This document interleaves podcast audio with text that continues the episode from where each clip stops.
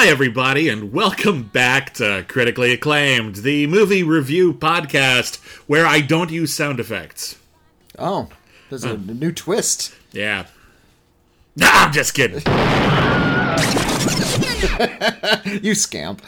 My name is William Bibiani. I am a critic for TheWrap and Consequence, and everybody calls me Bibbs. Uh, my name is Whitney Seibold. I am a critic. I write for Slash Film. Write quite a lot for Slash Film, in and, fact. and how?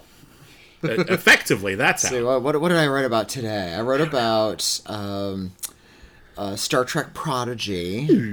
Well, not a day goes by when I don't write about Star Trek, it seems. I wrote about the film Alien. Mm-hmm. Uh, specifically, uh, the myth, sort of the mythos of Alien, and how it altered.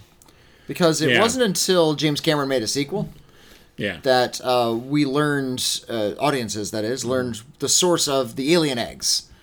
Like in, in the first movie, that egg opens up and a little that cockroach monster jumps on. Mm-hmm. yeah, the existence of an alien queen was invented in Aliens. Yeah, they Yeah. they gave. Uh, uh, somebody put it this way. They said they gave the, the series an, like a video game boss monster. Essentially, it's a po- Pokemon evolution. I mean, the some alien. eggs usually come from somewhere. It's not an illogical well, decision to They, make. they were kind of egg shaped, but you know they just described them as eggs. They didn't necessarily have to be eggs. They're I appreciate storage that. pods of some kind. Fair enough. But uh, in 2003, Hmm. they added like a few old scenes back into Alien and re-released it in theaters. Just sort of the director's cut, they called it.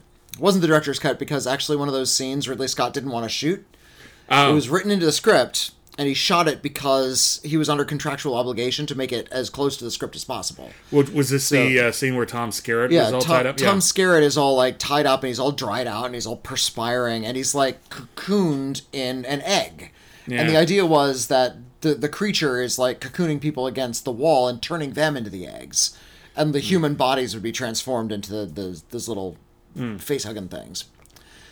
Uh, and uh, that was never meant to be part of any of this. yeah, that was that was that was cut. But, uh, but now we have both directors' cuts of both movies. Yeah. So they contradict each other. And then there's Prometheus, which contradicts everything, even Yeah, even yeah. Alien.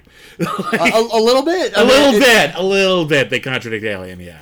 What, just, what does it contradict about Alien? I haven't seen it. I, I do know it. There's something about it that does. I just can't remember Alright. fan. I didn't think it was going to be grilled on Prometheus today. Well, I mean, that's the unexpected nature of this show, isn't it? Isn't it just? Anyway, this time on critically acclaimed reviewing new movies. Uh-huh.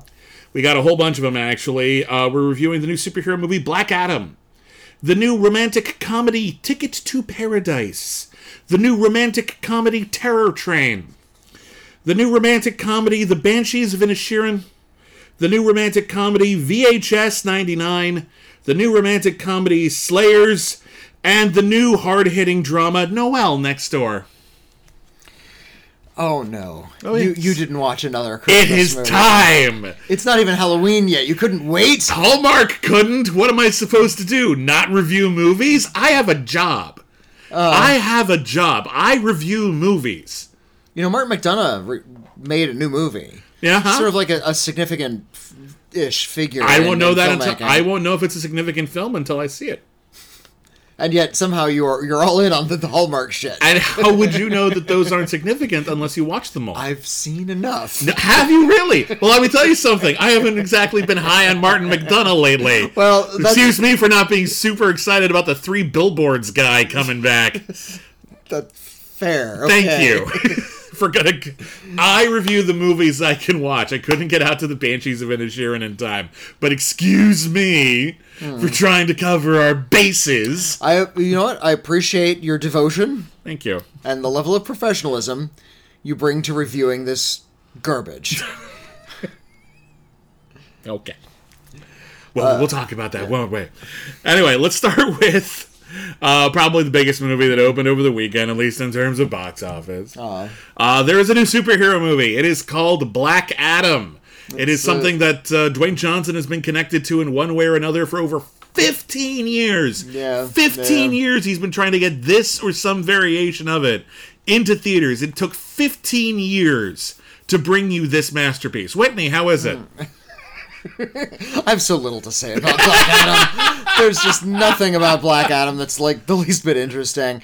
Uh, so yeah, this is the the twelfth film, if you count both cuts of Justice League, Uh-huh. uh, in sort of the the DCEU, the, the de- Are you are you Detective Comics extended universe. are you are and, you uh, are you including like the sort of tangentially related stuff like Joker and the Batman, which Nope. aren't in this continuity? no, no, okay, these are not. Oh, just to be clear. 12th film in this particular continuity. That includes Okay. both films that are called Suicide Squad, Uh-huh. because those are connected, and Yep.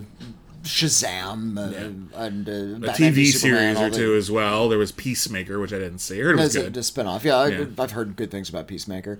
Uh, yeah, this is the 12th one, and Black Adam is a Shazam.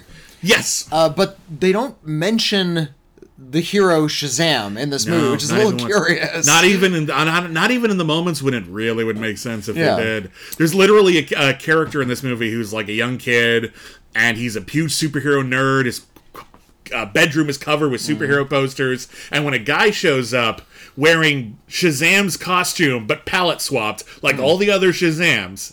Yeah, we've, And- seen other Shazams. Yeah, so it's not even just like- weird. they're like a rainbow of outfits with a big yellow lightning bolt. He knows chest. about all the other superheroes in this universe. And by the way, don't forget, Shazam was not a secret. Shazam was posting on social media for crying out loud. Hmm. Everyone knew that everyone knows that Shazam exists.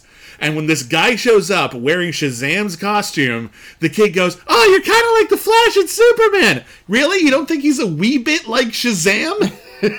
like a smidgen?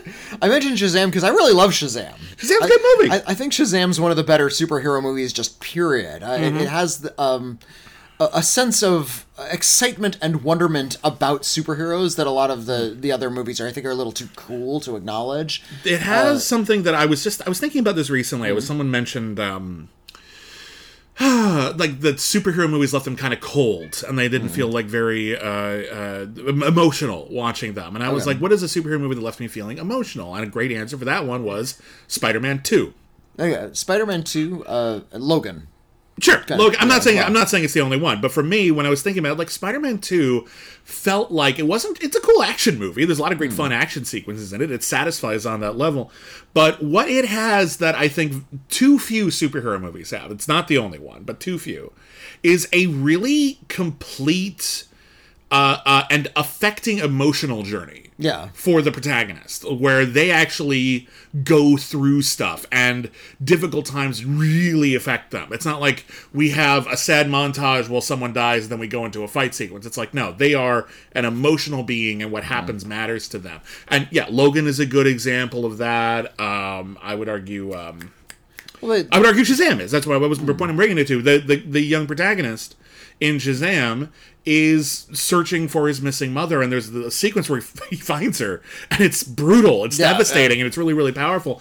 Uh, there's all of like the protagonist characters, and even the villain is a villain because he wasn't loved as a child and that actually like it, that sounds like a cliche but in the movie they actually play it out really really well. I felt more watching that than i did watching most of the other DCEU movies, even the ones that were trying to do that, because I felt like a film like, for example, Man of Steel, which has the big beats, his dad dies and all that kind of stuff, kind of overplayed. Everything was Well, so huge, nothing I, uh, felt real a lot. Yeah. What I've noticed about Black Adam is actually a big issue that's uh, across most of the DC movies, but a lot of superhero movies in general is uh, the, the characters themselves don't have a personal goal. Yeah. Apart from uh, defeat bad guy in battle, you the know that's that's you know the plot. We're gonna get MacGuffin and destroy bad guy in some way, but Rocky's Rocky's purpose was not to beat up Apollo Creed. No, Rocky's purpose no, no. was to prove himself. exactly, he exactly. I, I feel there's, like a, there's an emotional journey that that yeah. kind of emotional journey is absent. It's definitely absent from the character of Black Adam. Mm-hmm. Uh, Black Adam uh, has his origins five thousand years ago in a, a fictional country called Kahndaq, and uh, uh, it, the people of Kahndaq have been enslaved by an evil king who's looking for.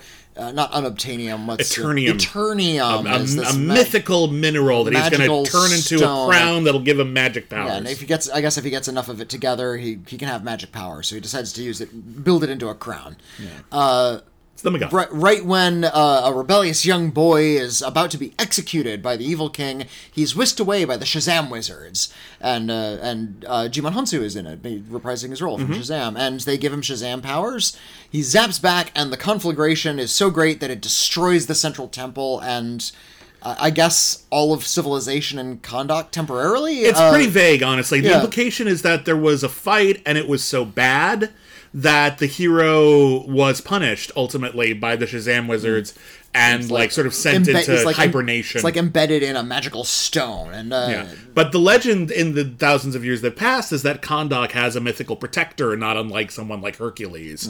Uh, and there are statues to him to this day, and it's all very much like he, he is the national hero. Yeah. And now, cut to the present day, Kahndaq is in the Middle East, and the, and the country is going through a period of occupation. Uh, now, that actually sounds like that's a really interesting backdrop for a superhero movie. We're talking about a superhero story in which a hero, a hero of the people, comes to a place that has actually been living with colonialism, uh, the the Western intervention uh, this whole time. You're like, wow, okay, that could actually be really challenging. What would that do to like global stability if, for example, Black Adam showed up in Iraq in the late 2000s. That would have been potentially a real big thing. And then the movie completely chickens out of that because Well- it's being occupied by a fictional mercenary force. You know, like mercenaries always like taking over countries. Mer- And the- mercenary, yeah, they're soldiers for hire. It's yeah, this sort of like multicultural force. Yeah. and it's never explained why, but they have like high tech sci-fi weapons. Yeah, and they- flying uh, motorcycles. They're called Intergang. If you're familiar with them from the comics, the idea is that basically in a world full of sci-fi and and fantasy creatures and and whatever, uh, there would be organized crime that uses high tech stuff, and that's the idea of Intergang. would However, would have been great if there was maybe a single line of dialogue that explained that. single line, but they don't have that. And and honestly, just making Intergang, a they, I think they even call them mercenaries, but they don't say who they're working for. So they're just generic invaders that we're allowed to kill because they're not Americans, which is more likely who they would be in this situation. weren't an allegory. Uh, and also, their oppression really vague. You know, like they're, they're checking IDs, but we're not really sure what they control. the worst that we, Uh, see them trying to steal this like Eternium stuff. Mm. They're going after that. They're trying to find this magic uh, um, crown. Okay. But we don't actually see them do things that are genuinely oppressive. I assume because it would be extremely depressing to evoke actual bad things that are happening and have happened uh, i- in conflicts in the Middle East. And so the majority of what we see is people waiting in lines. There's a lot of scenes of people waiting in lines, and like little kids, like, all you're doing is making us wait in line. And I'm like, yeah. So it's a bureaucracy. That's the problem. Like you're really Like, you've erased this genuine, interesting, real backdrop on which to tell a fantastical story and potentially say something really meaningful or at least interesting about it. And you've completely backtracked from any actual meaning you could the, possibly uh, have by trying to take it as easy as possible on the and, uh, audience. what the well, hell are we doing with that? Speaking of uh, backtracking anything interesting to take it easy on the audience, um, through a, a bit of uh, you know malfeasance and tomb raiding and all the rest of the things that happened in the movie, Yeah. uh, Black Adam is resurrected. He's Yeah. sort of pulled out of his stone in the present day uh, by a character named. Um, Oh golly, what was her name? Oh, Uh, she's the uh, she's an archaeologist and the Yeah. mother of the comic book nerd kid. I forget the character's name. yeah, um, she is. Oh, I'm looking her up right now. You can do it. I believe in you. I'm not cutting any of this. Oh yeah, just just wait and Just this wait. Is the, You can- yeah, the you can most, do it. most interesting. This thing. is a great Um, opportunity to check your watch. Tomaz is the character's name. She's played Yeah. by an actress named uh, Sarah Shahi. Yeah. and yeah, she's an archaeologist who knows about uh, Black Adam called Teth Adam.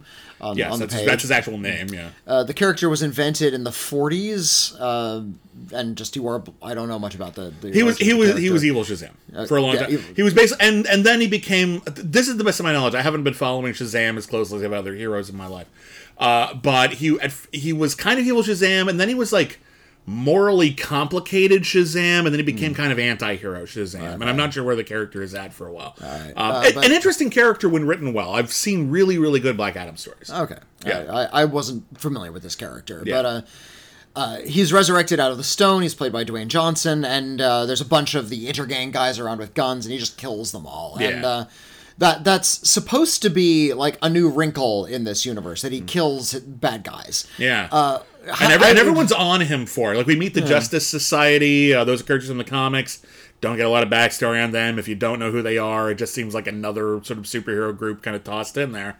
But their whole thing is heroes don't kill. Black uh, Adam kills. That's bad. Excuse me, Doctor Fate. I've seen Man of Steel. I've seen Man of Steel. I have seen Batman v Superman. Remember I've seen when- I've seen Justice League when Wonder Woman killed a lot of people shit, like- recently. in Batman versus Superman, there's a scene where Alfred, Mm-hmm. played by Jeremy Irons, takes control of like a flying bat plane Uh-huh. and just blasts guns into a room full of bad guys. Like Alfred Uh-huh. Like, kills people. Batman is like shooting out like people's like flamethrower packs to make them explode. Batman is like mutilating criminals so that uh, with the intention of getting them murdered in prison. Superman is killed when it suited his needs, when it when people felt like he had no other uh, uh, recourse. Wonder Woman killed a whole bunch of bad guys in front of a whole bunch of civilians at the beginning of all the versions of Justice League. Aquaman killed Black Manta's father. That's why he became Black Manta. I love. Uh, there, there's a scene in Justice League where. Uh, a, a- child is watching Wonder Woman like go about her business. There, there's a, a really cool shot where she like blocks a bunch of bullets. And Oh, yeah, that's- that shot's awesome, yeah. Uh, and and a little girl uh, is looking at Wonder Woman's like, wow, I'm really impressed. I, I want to be, be like, like one, I want to be yeah. like Wonder Woman. And Wonder Woman's like, yeah, you can be anything you want to be. Carbon. She just uh, the the young girl uh, presumably was also killed in that explosion.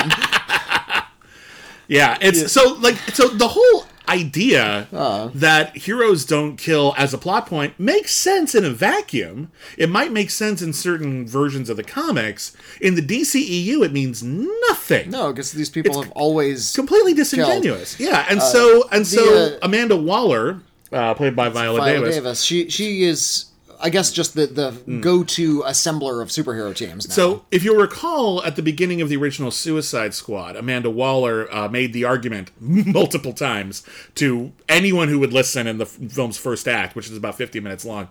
And she's talking about how, listen, if Superman goes rogue, we don't have any superheroes on our side. The best we can do is force supervillains to work with us. And it's like, okay, that makes it- sense in this. Interesting concept, not not a good movie at all. Not a good movie. Interesting concept, very dirty dozen. I get it. It makes sense and in that context. Um, and now here we find out that she's been working with the Justice League, oh, sorry, the Justice Society for so long that there are legacy heroes. Like Yeah. Atom Smasher, his uncle was the previous Atom Smasher. So you're saying we had the Justice Society the whole time here's- and we never needed the Suicide Squad.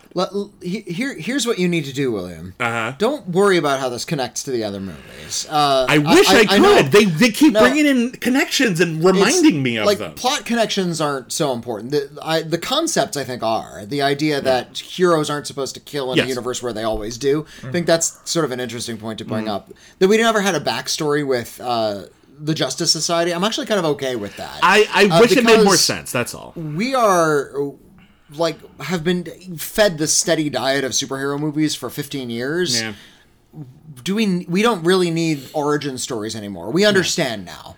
Yeah. Uh, mainstream audiences all get it. We don't need Sure. to see how a superhero comes to be. We can just have them show up. I don't mind that. and do their thing. I don't need a big origin story for Atom Smasher. His origin isn't that interesting to begin with. That's not what I'm talking about. What I'm talking about is if you're going to introduce these characters within the framework that was so important, it was literally the pole plot of two different movies. Uh-huh.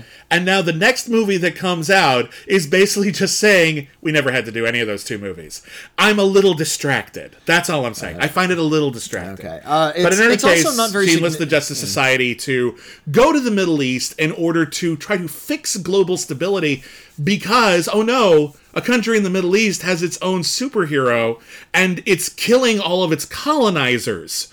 And so the Justice Society is here to stop that. And boy, do I wish that was more of a conversation than, oh no, fact- Black Adam kills. the uh, That's a way more interesting thing that's going on here. the Justice so the Justice Society is these four characters. There's Atom Smasher, you said. There's a character named Doctor Fate. He's Played by Pierce Brosnan. He's Pierce Brosnan. He has a helmet from another Yeah. planet. He's basically Doctor Strange. There's uh, there's a, a cyclone. She flies around on rainbow-colored wind, and, uh, and Mm-hmm. Atom Smasher uh, grows really, really big. Atom Smasher grows really big, and then there's Hawkman, And he's a Hawkman. Look, they they really tried to make Hawkman like look kind of cool. They like gave Yeah. him like a. a I, I like I said, I don't want origin stories, but Hawkman is just baffling. like, he's got this high tech the wings and like If you wanna- if you- fr- frequently throughout this movie, he says like infrared mode on. So it's like It's also is like this I'm very confused. But thing. here's the thing with I'm gonna I'm not gonna even try to attempt to give you the gist of Hawkman. what I will say is this. What I will say is this. If you want your eyes to pop out of your skull and dangle in front of your face like click clacks. Mm. Try reading his origin on Wikipedia because Hawkman has had so many different origins. He's like, I am the resurrected version of a hawk guy. Okay, fine, I can work with that. That's fine. Also, there's an entire alien planet called Thanagar where they're all hawk people. But you're also a resurrected Hawkeye. Yes, and it's from Egyptian mythology, not space. Oh, so is that like a retcon? No, we tried to merge the two. I don't know what the fuck is going on with the character. I never know what the fuck is going on with Hawkman. Depending on who's playing, Aldis Hodge is a good actor. I think he It's- brings as much yeah, as he can to it. In this version, he's a, a human character who has like high tech hawk gear. And I and I actually appreciate. Here's what I think Aldis Hodge and to to the an extent the script, but I think Aldis Hodge is. I think Aldis Hodge gets it. Mm-hmm. I think he understands that what Hawkman is is the American manifest destiny Monroe doctrine. I'm going to come in here and I'm and I'm right. Yeah. I am just. All I believe in the American way, and everything is great. And he shows up, and he's like, "It's okay, everyone. We're going to save you from Black Adam." And everyone's just like, we don't want you He's saving us from you. Yeah. and he just doesn't get it. And I, I think that's where they're coming from with the character. Very forceful, good in a fight, not really a big picture kind of guy. No. Not really thinking it through. And I think there was more that could have been done with that, and I think Aldis Hodge plays it to the best of his abilities. Uh, there, there's a lot of a lot of fighting. Uh, Hmm. The the crown comes back. A bad guy tries to get it. Um, It's the crown of Sabbac, and by the end, we we have people fighting a demon. Yeah. uh, with like a pentagram on his chest and horn, like a proper devil looking. Yeah, character. yeah, yeah. All of this is hooey. Uh, Yeah. Like Some of the action sequences are filmed pretty cool, but that's not, not important anymore. William, no, they're not. So I said some of them. Right. Some of them. This There's is- a non-stop action sequences. I said some.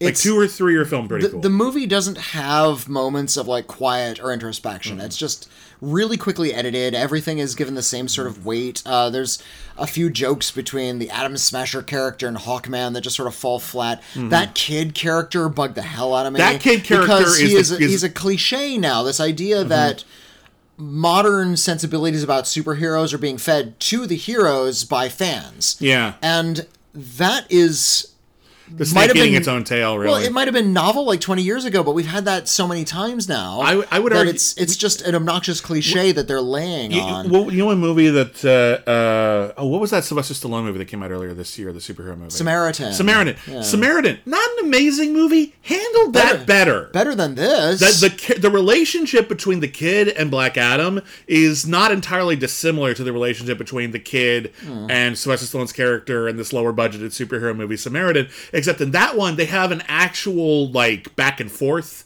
uh, friendship, personality conflict. well, they, they've set up who like who these people are, what the setting is, what the stakes are, what they're after. All of those things are explained in Samaritan. Yeah. I was very positive on Samaritan just because it does the basic shit right. Yeah, it's like a three star movie, but that's not bad, right? Yeah. In Black Adam, this kid is a the whole skateboard kid thing. I'm not saying the kids don't still skateboard, but this cliche was tired by the late '90s. Yeah, by the yeah. late '90s, I was feeling pandered to by that. So that's They're not a great place bringing, to start. Bringing that back. I, and, Uh, and and on top of it all, just this whole. I I feel like we talked about this recently, but there is a genuine problem in a, a lot of genre cinema in particular, Hmm. where there. Th- we were talking about this when we talked about Morbius, when we did our commentary track Okay. for Morbius on our Patreon, patreon.com/slash critically acclaimed network. Um, And yes, we did a commentary track for Morbius. we did, and one of the things we talked about in Morbius, and this is true in a lot of superhero movies, a lot of horror movies, anything with kind of a fantasy or sci-fi element. At some point, shit needs to get explained to the audience. You need exposition. Exposition explains what's going on that the audience cannot naturally intuit. So, for example, if you're doing a vampire movie, at some point you're going to need to explain the specific rules of your vampires because not every vampire story treats vampires the same way. There a- are differences, sometimes subtle, sometimes Yes, huge. there's a garlic vampires. There's Yeah. a cross vampires. There's a sunlight vampire. Exactly. Let, let us know. We we uh, the audience needs to know that, so at least you can play fair. Uh, and this is true in superhero movies as well. You need to clarify what can they do because it's really annoying when you're watching a superhero movie and all of a sudden they start doing something you didn't know they could do. Take a look at, for example, some of the weirder scenes in Superman 2 where all of a sudden Superman takes the S off of his chest and throws it at a guy, turns and it like expands this, into like- like, a big net. It's like cellophane net that wraps itself around. Like Uh, we never was- knew he could do that. That's a weird thing. There's the bit in uh, Superman 4 where Mm-hmm. uh, like this blue beams shoot out of his eyes and he like magically rebuilds the Great Wall of China. Yeah, like, yeah, he's not you- moving quickly to do it. Like Yeah. this this By new the- Superman power. By the end of one film, but certainly by the end of four, you're just not playing fair. Yeah. We- You Yeah. need to just there need to be some parameters on what we're seeing. So having a kid who knows about superheroes and knows we know the audience knows about superheroes to just rattle off some quick exposition is clunky. But it, the idea is it's supposed to get it out of the way fast. Yeah. Because we need it and then we need to move the hell on. They don't even get it out of the way fast. They're constantly talking about it. And I'm like, the audience doesn't need to constantly be reminded that the kid is a fanboy. It's like when the junior Ghostbusters showed up on the real Ghostbusters. We're in the audience. We don't need a surrogate in the movie. The movie is the movie. yeah. We, we, we don't need that much. So it's just frustrating. Uh, and then yeah, it turns into there's a whole bunch of MacGuffin stuff. There's a there's a twist that you may or may not see coming. Uh, but basically, there's going to be a whole bunch of fighting, and yeah. Here's the pro- here's the here's the thing that that ultimately for me torpedoes the entire movie more than like the Rock is fine, but he's not giving an, a particularly anti-hero performance. He's just smiling less than he normally does. It's not really very interesting. Um, I kind of like, even though they're not very interesting characters. Uh, I, I've I'm, I've always rather liked the Justice Society as a group, and so s- seeing them just be kind of friendly with each other and everything like that, just kind of nice. Just okay, we don't need a lot of heavy drama between everyone. right. That was kind of cute, and I was fine with their scenes together. But the scene that the thing that really hurt the movie for me was ignoring the fact that we're basically letting a lot of the more serious conversation about Western intervention in the Middle East go. Really we're, what- we're raising it, but we're bring, we're letting We- it go. Western presence in the Middle East, uh, the ethics of superhero-dom. well, this is what I'm uh, getting. at. yeah, the Yeah. this is something I wish movies would address Yeah. more frequently is the idea of, uh, you know, we as audience members can trust superheroes because we understand they live in superhero worlds Mm-hmm. where they always do the right thing, and it's going to be really rare that they do something outwardly villainous. Occasionally, they'll say they'll give lip service to, oh, that's not. Not uh, entirely the right thing to do, but it's never like an actual ethical problem. Yeah, yeah. Uh, the ethical problem that rises up is uh, superheroes are proliferating so quickly, for instance, Mm-hmm. that uh, wouldn't it be a good idea if like they answered to somebody or they had Yeah. some sort of oversight or they were registered? Yeah. that's the right thing to do in that scenario. well, that's that was that and was then- Captain America: Civil War, but they the movies cited Half- against it. Half of the movie, half of the heroes in the movie say, "No, no, we need to be free agents." Yeah. that's And- unethical. and indeed, and indeed, the movies, the MCU seems Hmm. to have ultimately decided that that's not a thing anymore. Yeah, and well, is no- they're, weird. now they're just free agents. Yeah. Like some of them work for Shield sometimes. Yeah. uh, like the actual oversight, the actual ethics, what they do, what they represent, and how their actions affect the world are ultimately going to be good because they're good guys. Exactly. and this Uh, I- movie I wish- brings up the yeah. complexities of that, and then There's- does, and then by halfway through the movie, it's like, no, this is just about whether or not Black Adam kills people. I'm like, no, that's the least interesting thing, Hmm. and here's why: Black Adam never kills anyone who isn't cartoonishly evil. He don't, yeah, he doesn't kill. He doesn't start killing citizens. He doesn't kill just random people. No, I'm not saying he should, but like, if the, the movie, uh, yeah, the movie would an have interesting more, movie if he did. The movie it? would have more of an interesting point if Black Adam actually did things that were seriously morally questionable. Now, listen, I don't approve of killing people, but in a movie universe, Hmm. when you introduce a character who is completely one-dimensional, only evil, uh, and doesn't even like really other than I'd rather not die today, like has no other qualities to them. Hmm. Then if Black Adam kills them, we're not mad at him. they, we have not shown him killing emotionally rich complete characters so that we actually care. In fact, even when he kills people in the Justice Society, oh, did he kill somebody again? They're not really mad that he murdered a human being. They're mad because, oh, we were going to torture him for information. And I'm like, okay, 24. Yeah, We're not gonna, we're just gonna, wow, we're not gonna interrogate that at all, are we? So, like, the whole idea that Black Adam is bad because he kills is not really important to the movie because the movie forgives him for every single murder he's ever done. the, uh, so, it's not actually about that. Th- this it feels like a first draft. It feels Yeah. like it's not finished. It 15 feels years like- this movie was being worked on. I, it, I, I guess they worked on it too much because Yeah. uh, they. I mean, granted, there are other in- versions and they changed They threw in some interest, threw in some interesting ideas that they weren't interested in exploring. There aren't scenes devoted to it. They're so uh, so much in a hurry to get all of this exposition out that they're not making scenes to communicate those uh, anything in, in Mm-hmm. any kind of interesting way. Uh, the action is it's not that it's unclear; it's just that it's quick and sloppy. Yeah. uh, and, And- and when they not, try to not, make- and ex- not terribly exciting. when they that. try to make it interesting, they really whiff it. There's a bit where um, Black Adam is like in the the archaeologist in her son's apartment, and the uncle is watching uh, uh, the Good, Bad, the Ugly on TV. Okay, and then. Three scenes later, Black Adam is surrounded by a bunch of intergang guys, and they play the good, the bad, and the ugly mu- music, and then he like shoots him with lightning. And I'm like, what does that signify? You know, when Logan watched Shane in in the movie Logan, which was really fucking heavy handed, at least it connected to what Well, we were watching in some way. It was thematically linked. He, this uh, is just why? Well, and and What are we Logan, getting at it? Logan was looking at Shane and seeing a parallel in himself. Yeah. it's like this. This is actually kind of my story, and that was sort of a sad moment because he realizes what happens to Shane at the end of that movie. Hmm. yeah. uh, and. Uh, okay, you can argue that he died or not, but uh, Yeah, there's, there's there's a lot It's of it's fun. They leave it ambiguous. They leave it ambiguous on purpose. Ergo, he bo- he he's Schrodinger's Shane. He died and he didn't die. it. there you go. yeah.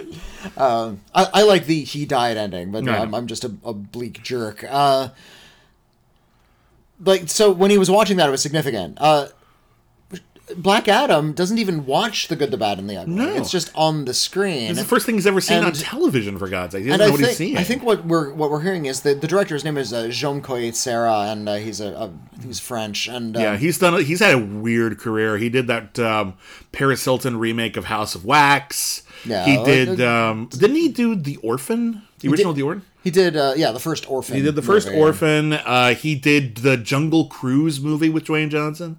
Yeah, Just an all over the place. It's a commercial director. yeah. yeah. uh, if you have a genre film, he'll do it and it'll be fine, I guess. yeah, well, I- He never really brings anything interesting to I it. like or, I like Orphan fine. a lot. I Yeah. don't like Jungle Cruise, so yeah, kind of run time, and I don't like Black Adam.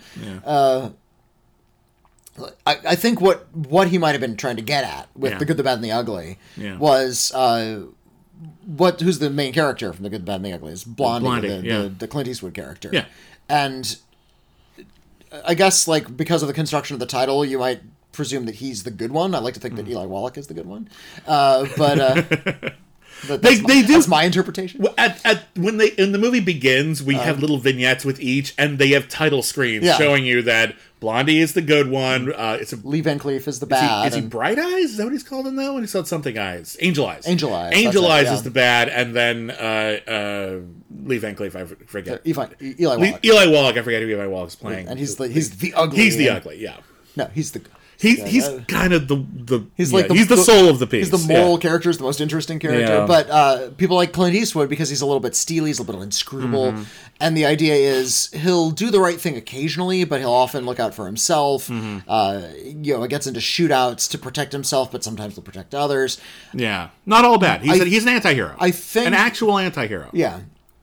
That's the parallel he's trying to draw, and that's kind of sad at how badly he failed Mm-hmm. Yeah. trying to connect a character like Black Adam, who is not inscrutable, Mm-hmm. who does not change his morals from scene to scene. He Mm. is no Clint Eastwood. No, he's he's Clint- bar- he's yeah. barely an anti-hero. He's just a hero who kills, and it's like again, this universe and certainly this movie doesn't actually have a problem with that. And and here's the curious thing about Dwayne Johnson as an Mm. actor. Uh, he he's okay.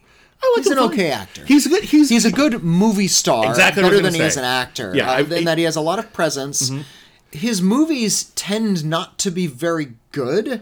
He's Mm-hmm. like he he's good in those Fast and Furious movies, but he's part of like a huge ensemble. No, yeah, he's only he's only been he's been in a few really great movies in like minor roles. He was in Fighting with My Family, which is a really wonderful movie. he but plays he's not, himself in that He one. plays himself, and he's only in like four scenes. He's pivotal, but he's it's not his film. Yeah. His with, the uh, only movie I would say he stars in that is legitimately great is Moana. Oh, and yeah, even oh, then, yeah. he's the second lead. You know, he's like, but he's the fun guy. like That's the the, whole point. character, yeah. His entire, like a lot of movie stars, I think Tom Cruise has this as well. Um, with the occasional vanity project, that's actually a little derogatory. Let me not say that. Let's with the occasional side project, the art house film you make to just try to, you know, try something new. Yeah. Like Tom Cruise did Magnolia. That's out of his wheelhouse normally. That plays a really despicable person. It's mostly in pursuit of being liked. Well, that, that's These what I was likable characters. That's what I was going to say. Uh, He he comes from the world of professional wrestling, and I know he's uh, professional wrestling's a little bit crazy. There's like Yeah. good guys and there's you know heels and faces, and uh, I think he was both. A lot of people but, have been both. But you you see if you watch old video of him in the wrestling ring, Mm-hmm. he's very expressive. He takes up the ring. Yep. He's gigantic. He's like really. he's buff. larger than life. That's yeah, why he's- he's makes sense for him to be a yeah, superhero. he's kind of this cartoon character. He fits in the world of wrestling, and it- you look at that guy, you're like, yeah, like Schwarzenegger. I want to put a point a camera at that guy. Exactly. The problem is you need to let him play The Rock in every movie, the same way you Yeah. let Arnold play Arnold in every movie. Yeah. When you try to get him to play Clint Eastwood, yeah. you're gonna fail. Like even when even when Arnie played the bad guy, he played the Terminator. He's not being asked to do a lot with it. Yeah. He's actually being asked to drain all of his presence out and just be steely. Hmm. and that's And I think, threatening. and theoretically, if if imagine if this whole movie, Dwayne Johnson said like three lines of dialogue. Hmm. It was just Dwayne Johnson. He is gigantic. He has all the power of Superman, and he's constantly mad at you. Yeah. And I'm like, I don't want to be around him. But every time scared, he yeah. talks, he's not Shazam. He's not affable.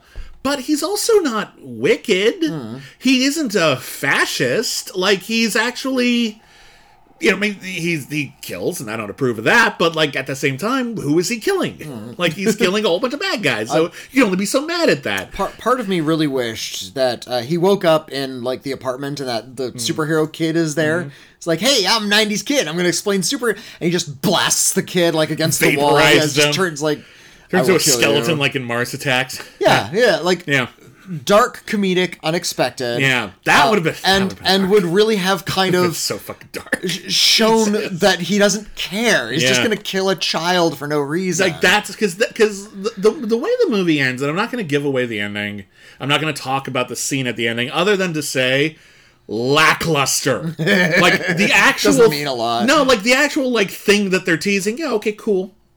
But the actual scene itself feels just Mm. as tacked on as the ending of Morbius. It feels just as false and arbitrary. That's- Doesn't actually make any sense. It's just sort of there So- to say maybe there'll be another one. Mm. But the actual like ending of this thing is like yeah, like Black Adam is here in the world and it's kind of a big deal and yeah, maybe he's a pretty good guy except at the end we'll argue that he's still bad maybe. And I'm like so nothing happened. Like the, the, the final bit of the movie is basically just saying, yeah, he went on an arc. No, we're still gonna treat him like he's a bad guy. No, like, nothing- nothing, nothing- happened. nothing what are you really doing? happened. This this was a waste of time. Is how it feels. Yeah. There's some of it was enjoyable, but mostly it's a waste of time. I, I wonder because this is the, now the second uh, Hmm. DC Comics character that Dwayne Johnson has played. He also played Krypto the Superdog. Oh, that's right. Which I finally saw. the saw DC League- League, Super League of Super Pets? Yeah, you know what? It's cute. I, I saw I, saw about ten minutes of it. Yeah, so it's I- it I- looks pretty adorable. It's it's nearly two hours and it shouldn't be. It's like a Oh, ninety minute movie that got stretched out. That's too Uh. much padding. But when it's funny, it's like really hearty guffaws. Okay. Like really genuinely fun. And I actually appreciate what I like about that movie. I'm not going to call it great cinema, but it is. Uh, it's a superhero movie that seems to embrace the weirdness of Silver Age comics mm. when things could be very You can have a Superman dog. you can have Superman. The, the villain in that movie is one of Lex Luthor's guinea pigs, literally. and like, and adorable. like, so like she was paying it. She was like, he experimented on her. She got super intelligent, and then she found a way to get superpowers, and mm. she's going to take over the world because she's in love with Lex Luthor. That's something you could have done in the fifties, and it would no one would have batted an eye. It wouldn't have even been weird. Mm. But like, it's that kind of like Silver Age stuff, and it's just kind of bright and fun, and yeah, it's way too long. Like, hmm. doesn't need it, it outstays its welcome. But when it's funny, it's really funny. So yeah, he was he was fine in that. Yeah, It's an animated so- movie; it's a different job, uh, but he was fine in that. for for however much people are excited about future crossovers, it's all about the next thing. Sure, always. Uh, if they brought Krypto the Superdog and Black Adam together,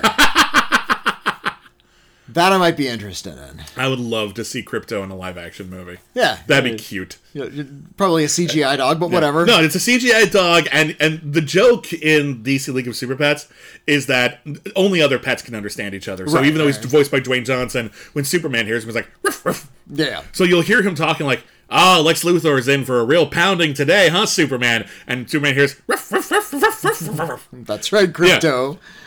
"Get Dwayne Johnson to voice the barks." You never hear his voice. Oh, that'd be Just let him do the barks. That would be very cute. Yeah. I would love that.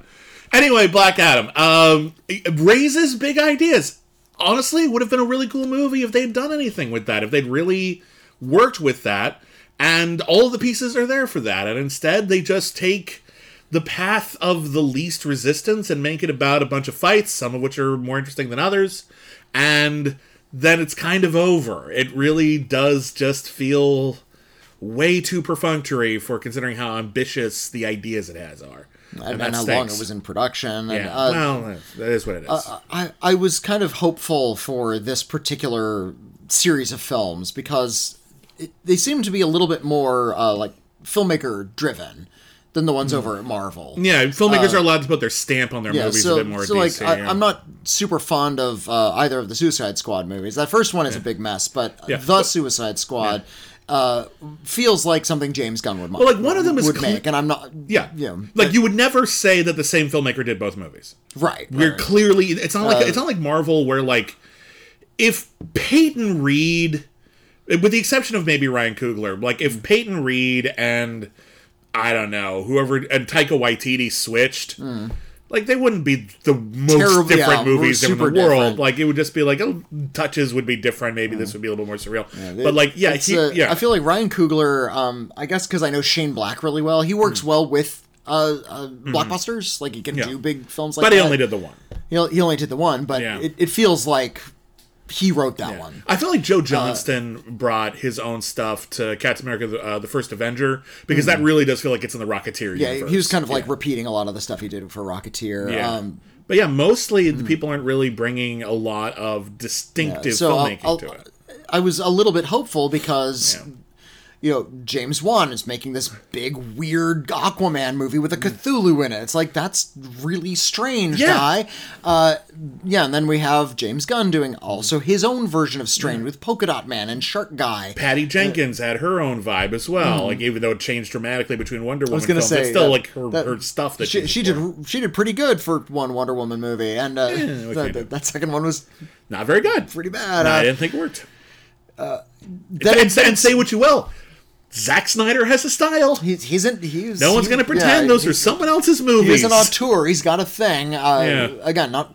I, I kind of was in admiration of how uneven a lot of this stuff was. the- Yeah. How how not cohesive it was, and it's so pathetic when they're trying to co- to make these things cohere. Uh, rather than let filmmakers tell the stories they want Yeah. and worrying about the connection not at all. Yeah, it's a big old mess. Anyway, we should move on. Uh, why don't you tell me about Mm. uh, uh, um, another film about people? I don't have a good segue. Fil- tell me about films Ticket, are about people. Tell me about Ticket to Paradise. Oh, okay. all right. which I uh, can only assume leads to a sequel tease for a film called Two Tickets to Paradise. That's the yeah. That would be the sequel. No, um, got this is uh two tickets. to Uh, uh, yes, I know the song. Uh, Pack your bags, we'll leave tonight. yeah. Uh, this is about uh, Julia Roberts and George Clooney. Uh, you could Could, may I? I'm stuck now. I need to hear the whole song.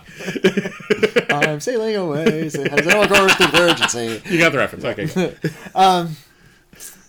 Julia Roberts and George Clooney. Yeah. Uh, little uh, reunion for uh, Ocean's Eleven. And Ocean's 12. And and and twelve and thirteen. I guess no, she wasn't. No, she wasn't in 13. She wasn't in thirteen. He Yeah. was. Is that the Uh, only, but those are the only things they've done together? It feels like they did something else.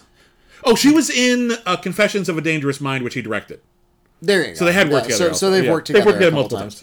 Uh, here they play a, a couple who was married for five years and went through a really bad divorce and now just hate each other. Yeah. But they had a child, uh, a daughter played by Kaitlyn Dever, Hmm. and she uh, we, we just saw her in uh, that Romeo and Juliet movie. Rosaline. Rosaline. She played Rosaline, and uh, yeah, here here she's just finished up law school and is taking a vacation after having graduated. Uh, uh, she and her best friend, who's played by Billie Lourd, they go to Bali because it's just a beautiful place to visit, and she Hmm. Yeah. falls in love with uh, a man who lives there, and. Uh, just looks out on these like beautiful, gorgeous beaches and just says, "I I want to be here the rest of my life." Right. and I want to marry this guy and have a great time. So it's up to mom and dad to uh, go to Bali and attend the wedding. And wouldn't you know, it, they both hate that their 21 year old is getting married so impulsively, and so they try to sabotage the wedding. So this is Oh, so also a little bit of a best daughter's I was going to say this is also a reunion between Julia Roberts and the premise of my best friend's wedding Yeah. Uh, it's everything uh, you just thought of in your mind that happens in this movie happens in this movie. Uh-huh. Oh, God. it is unbelievably predictable. Uh, It is nice, comfortable, take your grandparents kind of a movie. well, I just hope uh, nobody learns a valuable lesson at the end. and well, here's what I appreciate: people learn valuable lessons. Damn it. Uh, there's a little bit of a wrinkle in that uh, the, the Julia Roberts character is dating like a young hotshot French pilot. Okay. uh, and you feel sorry for the introduction of this character because he's a Baxter. It's like, Yeah, oh, he's he- clearly designed to be go- left for- He's going to be dumped by the end, so Julia Yeah. Roberts can get with George Clooney because that's what we want to see. Of course it is. Uh, yeah, so in the course of trying to sabotage their daughter's because wedding, marriage must be preserved. I, I Even like a brief think, marriage must be must be more important than anything else. uh, it's a little culturally insensitive. Oh, good. That's great. let's let's do more of that. He Uh, said sarcastically. Yeah. Uh, what I do appreciate, and I like to think that Kaitlyn Dever uh, kind of stood up for her character. Like she came to the screenwriters Hmm. and said, "My character has nothing to do. Can you give me scenes where I get to sort of explain why I'm doing this and bond with my husband and really let people know that I'm really happy here so it actually is meaningful when my parents try to split it up and they actually get to see the joy that they would be destroying because that's the thing that makes the film work Yeah. is that we actually get to spend a little bit of time with the Kaitlyn Dever character Because I think anyone could sympathize with the idea Uh-huh. that you're getting married at 21 to someone you just met. Hmm. Okay, we need to have a conversation because there's a really good chance you're rushing into that and not thinking it out all the way because that's really young, especially by today's standards, to get married, especially considering how long you've known the person. Hmm. So having a healthy amount of skepticism is actually a, it's actually not bad because the audience will bring that with them. Yeah. And then we just have to let them push it so far that you become the villains. I'm reminded of um, Mamma Mia. Because the whole plot of Mamma Mia is that Amanda Seyfried is getting married. Hmm. And everyone's like super gung ho about it. I'm like, is anyone going to point out that she's Like- a little young to be making a decision considering how like just kind of flighty the character is portrayed? I, I think uh, we just need to acknowledge that a lot of people do get married in their 20s and that's you know That's true. their their story I, I'm not uh, saying that this plot should be about breaking them up. Oh. I am saying I wish more people would have healthy conversations about it. Okay. And indeed, it sounds like at the very least in this movie, here's someone who is not going into this with stars in their eyes, but mm-hmm. actually is saying, "No, I've made a choice. Yeah, and- and- I'm, yeah. I'm an adult. I've made an adult choice, and."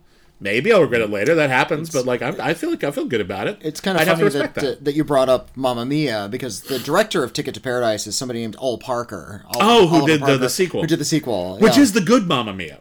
I've seen neither, so I couldn't speak. I had never seen either of the Mamma Mias until earlier this year when I had to do a Schmoedown exhibition match with every Meryl Streep movie Oh, so you had to against up. against yeah. Marisol McKee, who's one of the greatest movie trivia wunderkinds on the planet, as far as I'm concerned. So I was like, ah, crap! And I only had like a day to prepare, and those were the biggest Meryl Streep movies I'd ever seen, like the most popular Okay. ones. So I had to watch them, and I watched them back to Ter- back. terribly popular those movies. They're very Um, popular, and I and I get it. But the first one is basically an excuse for jukebox musical numbers. It's barely a film. The second one's good. the second one's like legitimately works as a movie. Like I really enjoy the second one a lot. So take that for what it's worth if you've Right. never seen them. Uh, like I said, there's a few bits of uh, sort of culture clash humor. It's like Yeah. we, we don't understand Balinese marriage customs, so we're gonna Uh-huh. uh, a lot of awkwardness and these white people not really knowing what to do. Eh, this isn't this Uh, isn't white. They they bond when they. You know, it turns out they were big drinkers in college, and so they Mm. have a lot of drinks and fall into bed together. Wouldn't you know it? And, I uh, would know that. Yes. yeah. I was about to say. Um, um, it, it all goes perfectly predictably. Now, um, there is a place for this kind of cinematic comfort food. Yeah. Something that's like really kind of bland and familiar.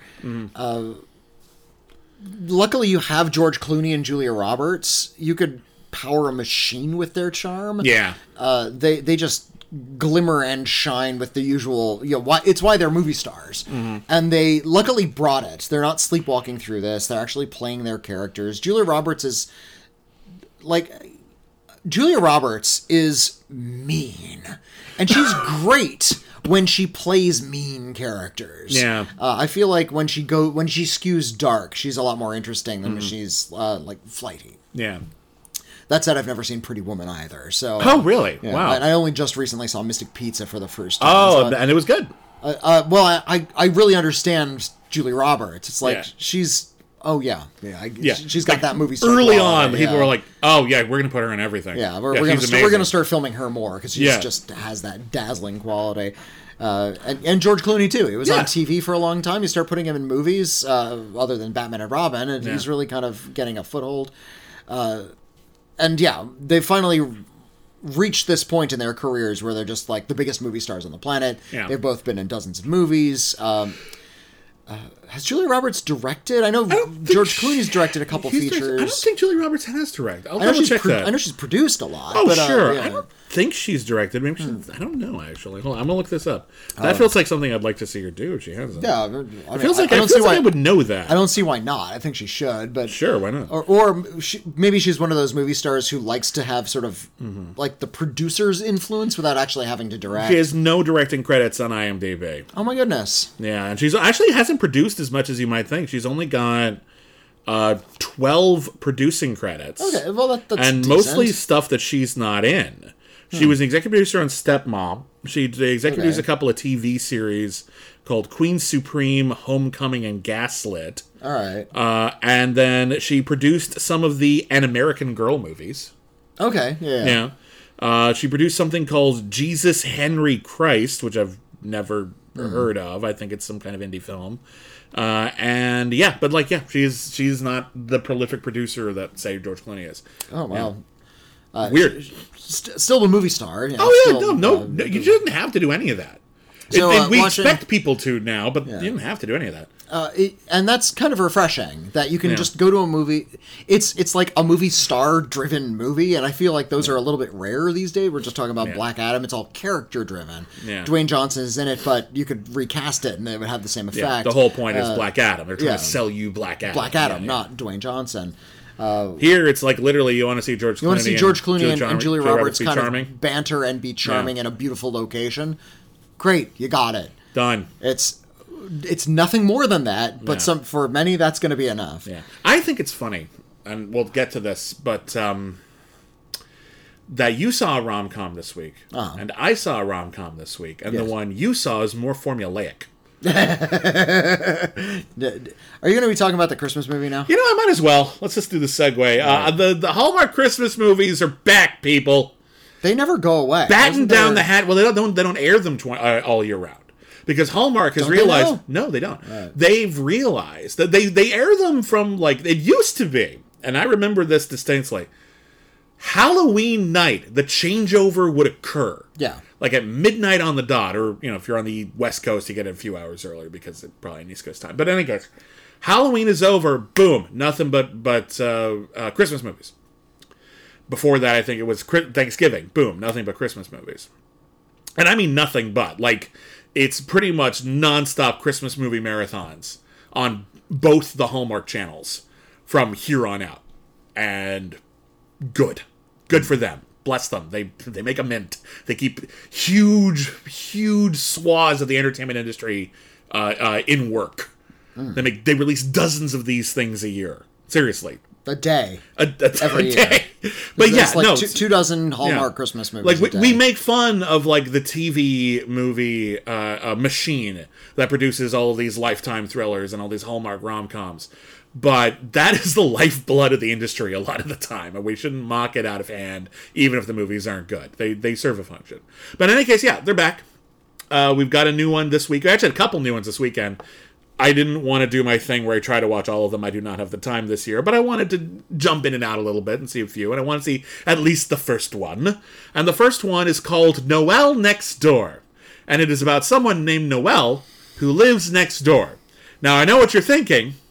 What? And I'm here to tell Oh, you, yeah. yeah, Yeah, that. I mean, that's that's, That's- like crazy ideas. I can barely, breaking the mold. barely wrap my head around. All right, so here's here's the premise of Noel Next Door. Uh, there's a single mother. Her name is Noel. Okay. She's uh, had a, a crappy divorce. Lacey Chabert or Alicia Witt? No, Lacey Chabert and Alicia Witt have kept tapped out. We don't Oh, get right. we don't get nearly as many. I think I think Chabert occasionally does one now, but I haven't seen either of them in a while. Uh, she's played by an actress named Natalie Hall. Okay. Uh, she she is is living with her son. She's got equal custody, and there is some animosity between her and her ex husband because she's scheduled to have their son on Christmas, and he's like, "Yes, but I have a girlfriend." And we want him to have a normal Christmas. So we think you should do the right thing and give us your our son, even though it's not our day. And if you say no, we're gonna take you to court. Which I'm not sure not how how- far you think that's gonna go. She's can't- being can't just- unreasonable. No, you can't just.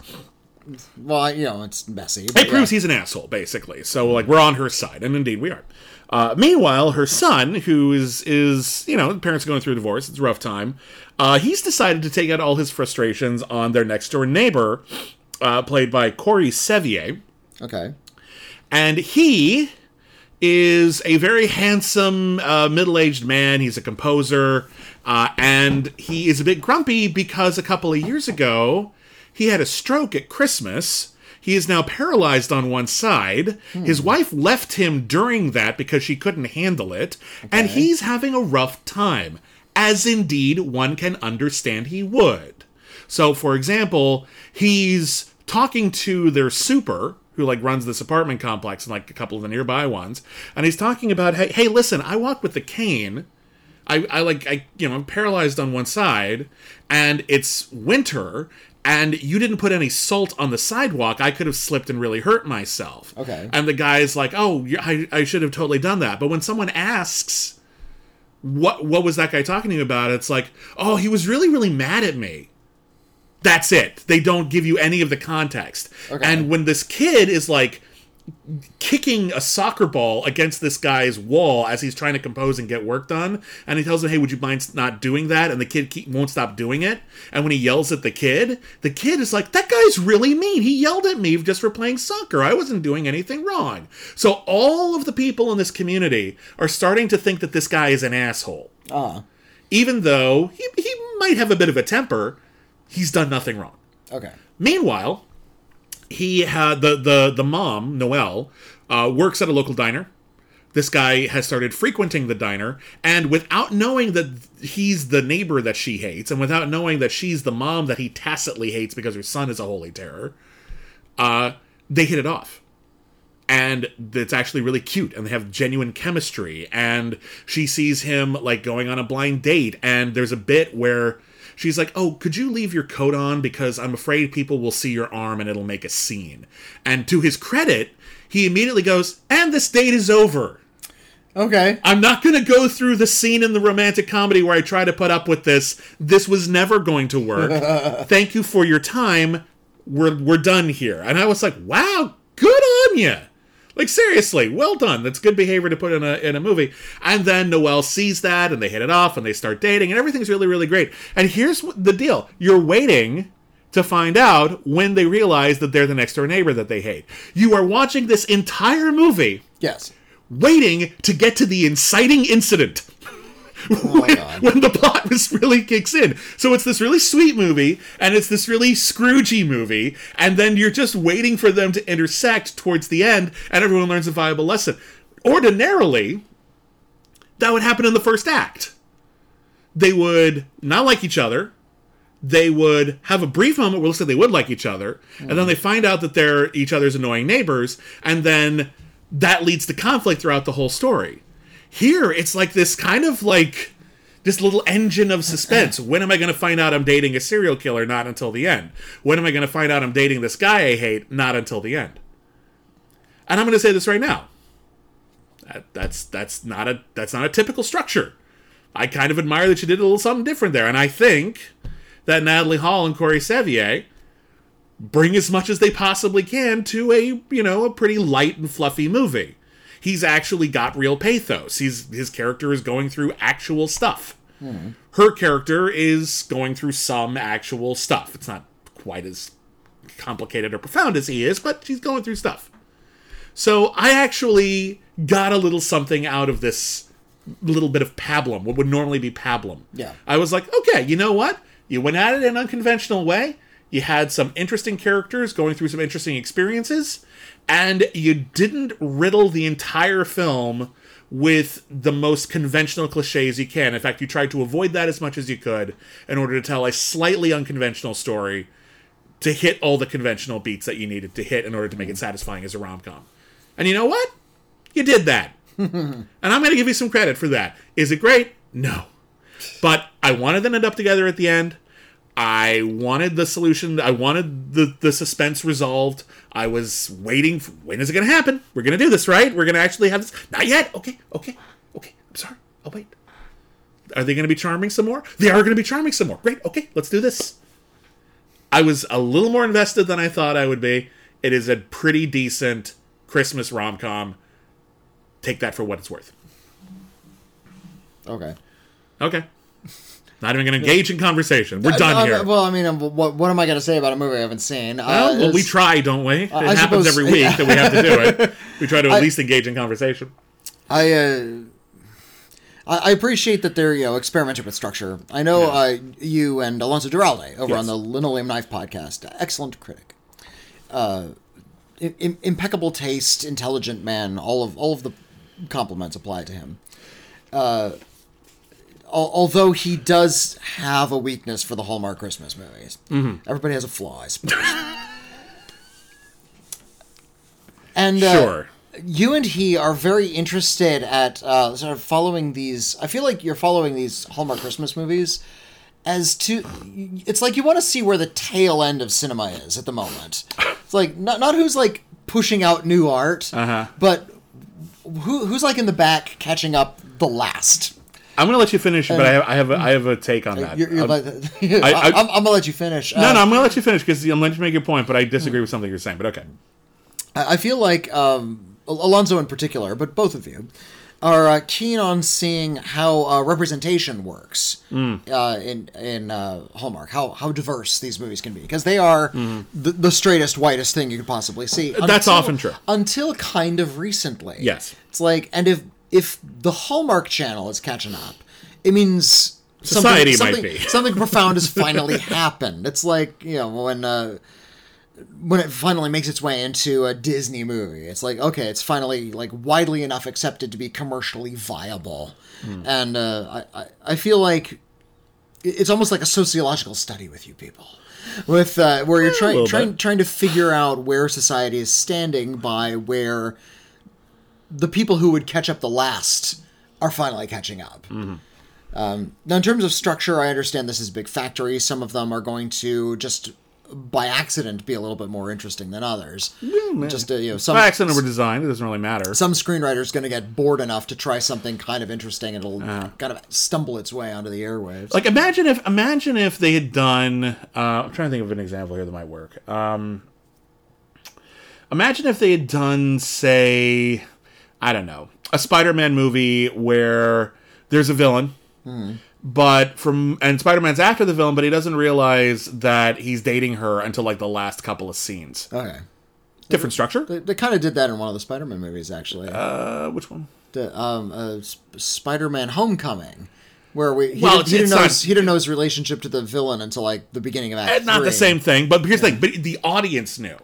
Imagine if the audience knew that the whole time. Oh, okay. So then it becomes like sort of like a when will when will the other shoe drop kind of thing. You just try to keep that ball in the air the entire time. It's a little be a little different. Hmm. No, I, I will say this. You talk about how like we're just sort of like looking at the tail end of the snake. I, I hmm. disagree with that because I don't think this is the tail end of the snake. I think this is just the snake part. like you, Okay. you're, you're making the argument that this is like the dredge of cinema, and I don't think it is. I think this is the I think this is the median of cinema. I think this is the absolute just bread and butter uh, uh, bowl of mac and cheese, just the absolute generic middle. 7-Eleven hot dog. Yeah, it's the middle of cinema. It is the it is what's going on in the it before anything interesting enough has been done to it to make it great or to make it crap.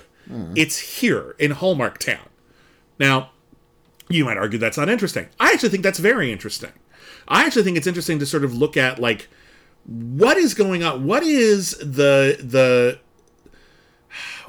what what, what is the the not even honey oat Cheerios? What is just the Cheerios that people are eating, and what is it doing to them? Yeah. That they're just eating the what the, this is you ate McDonald's every day for a month kind of vibe.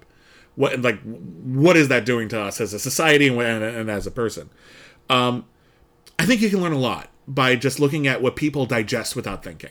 Yeah. And I think that's true for superhero movies a lot of the time as well. A lot of people are talking about, I'm looking for art. I'm looking to just be generically entertained. Like I'm not trying to analyze. Th- Someone said this on on, tw- on Twitter. I don't remember who it was, but it was like it was like some quote tweet, and they were like, "I don't analyze everything. Therefore, I think every movie is fun." Personally, I would argue you're giving up your right to have standards. Well, and, I don't think that's right. And I don't think you're changing your standards, and you're also Yeah. uh, forgetting the fact that the analysis is also fun. Exactly. That's that's a big part of the movie. So that's and that's my point here. We you and I could if we were bad critics, I think, dismiss superhero movies and just not bother covering them. I know some people might want to do that.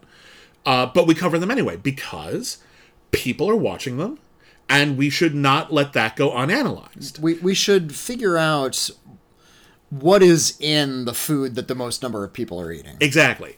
And which brings me back to Hallmark. I am interested in that ah. because a lot of people are just absorbing this stuff. A lot of this stuff is meant not even to be watched. It's meant to be on in the background while you do things, while you do your chores, while you trim mm-hmm. the Christmas tree, while you do your laundry or your dishes. So it's literally just like almost subconscious a lot of it Yeah. as you just absorb it. And I think that needs to be examined.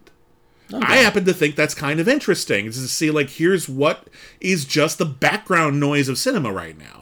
And I don't think we should completely ignore that. I realize that there's so much cinema out there, we have to pick and choose our battles, but someone has to pick this in order to at least examine it and be able to say, here's what's going on over there. Is it interesting? Is it bad for us? Is it good for us? Is it absolute? Is it absolute? Uh, what, what do you like to call things? A mild farina? yes. Yeah, is it a mild farina? Like, is I don't even know what a farina is. It's it's an oat. It's like oatmeal. It's like a Okay. It's like a, a warm grain cereal. I thought you were talking about some just like really middle of the road Dennis Farina joint. Like, like Dennis Farina was just okay. well, the, the idea of uh, Yeah. farina, which is really bland, having a mild variety is kind Right. of the gag. And that's my point. So I'm here to because, and again, I think if everyone dedicated all their time to us, it would be largely unnecessary. It would be probably more than this deserves. But some people, I think, need to look at every single kind of movie. Nothing should go completely unexamined. And I volunteered.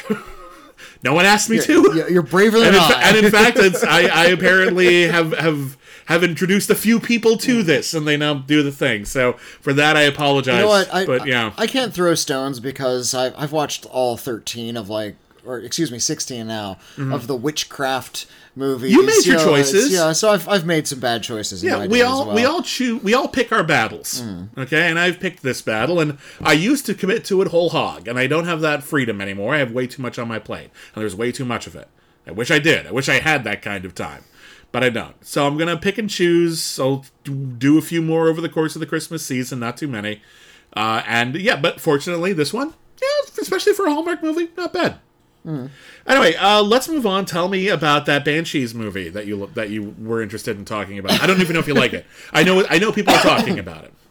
Uh, this is the latest film from Martin McDonagh. Um, he's an Irish filmmaker. Uh, he he did a film early in his career called Six Shooter, but I didn't see. But I did see uh, In Bruges, which sort of like broke him through in the United States. And that's a very good film. yeah, uh, and and it's also uh, also stars Colin Farrell and Brendan Gleeson. In that film, they're hit uh, hitmen, Mm-hmm. and they're hiding out after like a bad job, and they have to hide out in this little Belgian town called Bruges, Mm, Which is very uh, very fairy tale like, very yeah, very beautiful. But you know, the clash between these sort of like grumpy, violent hitmen in this uh, happy little town causes like not just the comedy of errors, but also like a serious existential crisis. Yeah. For the uh, especially the Colin Farrell character. That's a really good film. I like that movie a lot. uh, I, I think it's a little overrated, but I, that's, that's I. I would I think that's probably fair, but I, I still have no no animosity towards it. I don't think it's bad. I think it's just maybe not the classic that they'll make it out to be. Uh, he did a film in the United States called Seven Psychopaths, uh, which had uh, Sam Rockwell and Woody Harrelson, also Colin Farrell because he's in all the movies. Yeah. Um,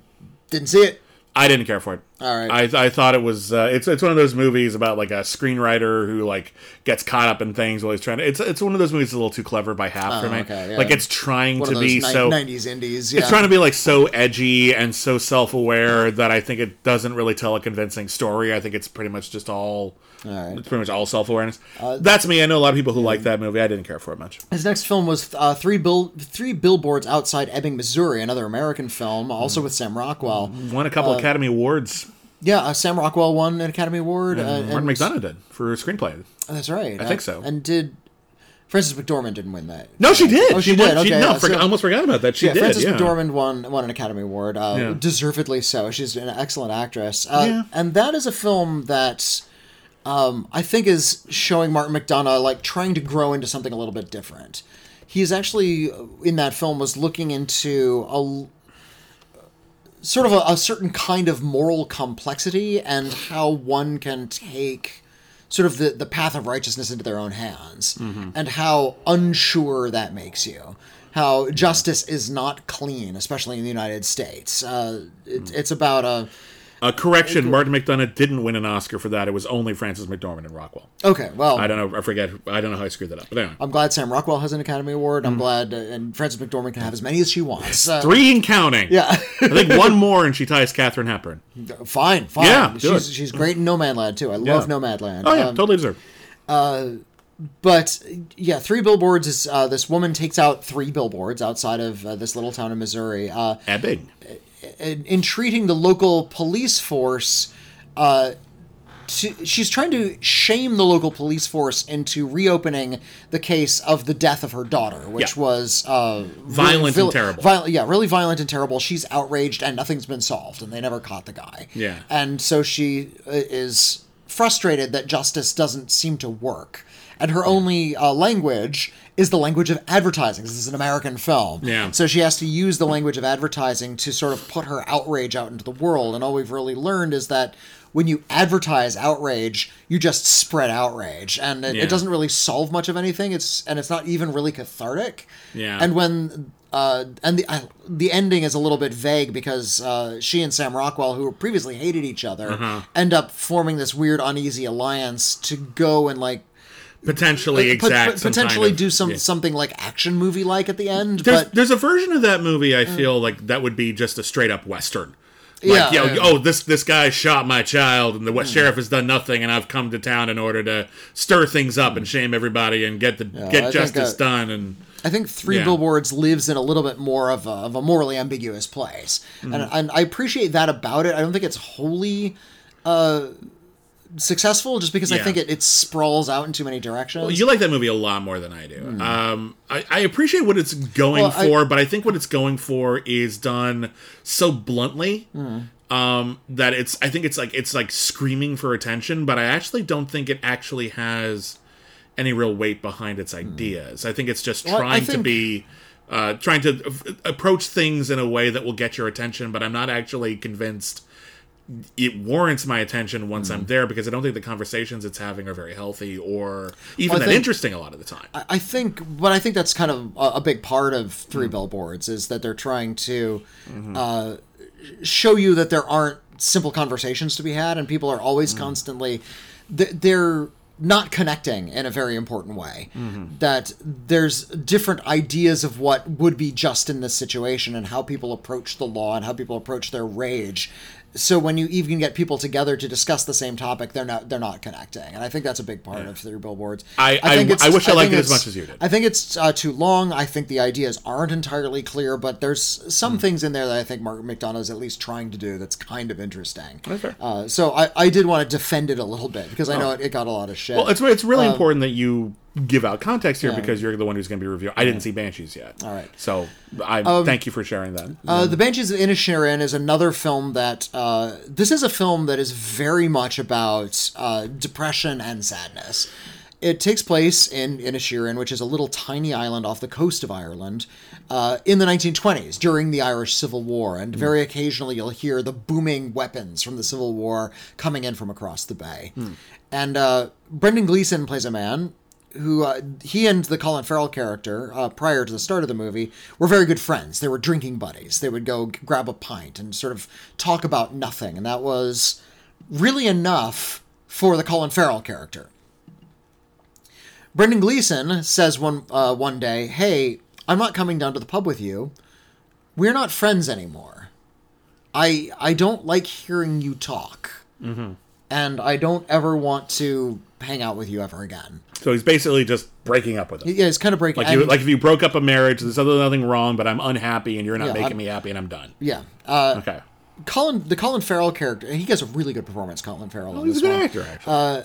is completely baffled by this. He doesn't know why. He's not given an explanation. Like, and he even asks, "What did I do?" You didn't do anything. I just don't like you anymore, and we're not going to be friends. And of course, Colin Farrell uh, keeps on pushing, and he has, uh, you know, there's there's other characters sort of showing a lot more facets of who he is. He lives with Kerry, Kerry Condon plays his sister, and he lives with his sister in the home. Uh, there's this young, irascible man who is like a little bit unhinged, who's constantly getting beat up. He's played by Barry Keoghan. I love Barry Keoghan. Very good actor. Uh, and yeah, he like he when he gets beaten up, Colin Farrell takes him in. He gets to live with uh, Colin Farrell and, and uh, Kerry Condon for a little bit. Uh, and of course, so he's sort of this warm guy who understands the world in a very sort of simple way. The idea that his best friend would kind of cut him off wounds him in a way that he can't really comprehend. And he keeps on going back to Brendan Gleeson saying, Why have you cut me out? And until the point where Brendan Gleeson, in this very ghoulish Tales from the Crypt kind of twist, says, I, I need you out of my life so bad that every time you talk to me and annoy me, I will cut off one of my own fingers and I will leave it on your doorstep. And I'll keep on doing that until I have no fingers left. He doesn't end the movie with all of his fingers okay. Uh, what he wants to do is sort of he plays the plays the violin and he's trying to write some songs. He's trying to have a little bit of peace, and that's what he longs for is peace. Mm-hmm. And over the course of the movie, we realize that the Brendan Gleeson character is unbearably depressed. Uh, he has realized he, he's going through a crisis where he realized that death is pretty close in his life. He's kind of an older man. There's a war raging. The world is sort of gone fallow. When, when does this take place now? No, or- in the tw- I said in the twenties. Oh, I misheard you. Okay. okay. in, in uh, during the, the Civil War. Okay. And uh, he he only needs to. He feels like he needs to cherish every moment of his life, and he doesn't want to fill it with idle prattle. Uh, so you know, going down to the bar and having a pint and just talking with his best friend is going to be like the worst possible thing he can do with his time. And he becomes so obsessed with this idea that he's willing to mutilate himself to get that peace. Uh, it it this film really delves into some pretty heady places, and i you know in uh, a th- a way that Martin McDonagh hasn't done in his movies in the past. I talked about Three Billboards. I defended it, but like I said, it, it's it's a muddle. There's a lot of ideas that aren't really like connecting together. That's how I feel about Three Billboards, and I know you didn't see it, but Seven Psychopaths. It's he's spreading himself really thin. Mm. Yeah. he can't really And I- focus on anything so like he could in Bruges. I, I want to say I'm not a Martin McDonagh fan. I'm not. A, Yeah. I don't love his movie. I think, in, in, like I said, in Bruges is I think kind of overrated. I like Yeah. the sort of wildness of that movie, but there's also a lot of depressive moments that Mm-hmm. I think are like stand out. This is one that actually feels like a little like Mm. it coheres better than any of his previous movies. Uh, it coheres around dark, sad things, Mm-hmm. and uh, it's about uh, sort of the dark, sad journeys of these characters it goes to some pretty twisted places that you might not understand and don't agree with. But I feel like he's at least getting at something a little bit more uh, more gentle and honest this time around. I don't know if I love it, okay, but I uh, appreciate a, a lot of what is being thrown at me. it's it sounds it's interesting because um, I look at uh, Martin McDonagh and I think it's his brother John Michael McDonagh, uh who was also a director and directs mostly really good movies. He did a, a really amazing uh, uh, performance from Brendan from Brendan Gleeson called Calvary, where he uh, Brendan Gleeson plays a Catholic priest, and someone goes to confession and says, "I'm going to kill you," and I'm confessing to that. And he's trying to figure out who in town would do such a thing. Uh, and it is a very, very thoughtful film about what it means to be Catholic in the 22nd century, knowing what we know now. Yeah, yeah. Uh, it's an excellent film, and I, I didn't, I, I didn't see that. I wanted to see that. I, I haven't seen every movie he's in, but as far as I'm concerned, it's the best performance I've ever seen Brendan Gleeson give, which is saying something. He's excellent. yeah.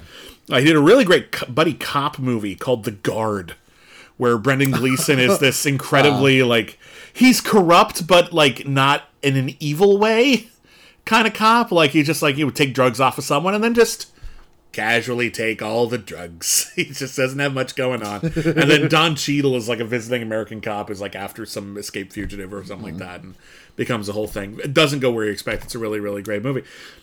Uh, I feel like what I always liked about John Michael McDonagh's films is that they had this kind of focus and this kind of just I'm just gonna get the most out of like a couple of characters, Yeah. kind of thing, and just be very very clear with my themes and explore the shit out of them.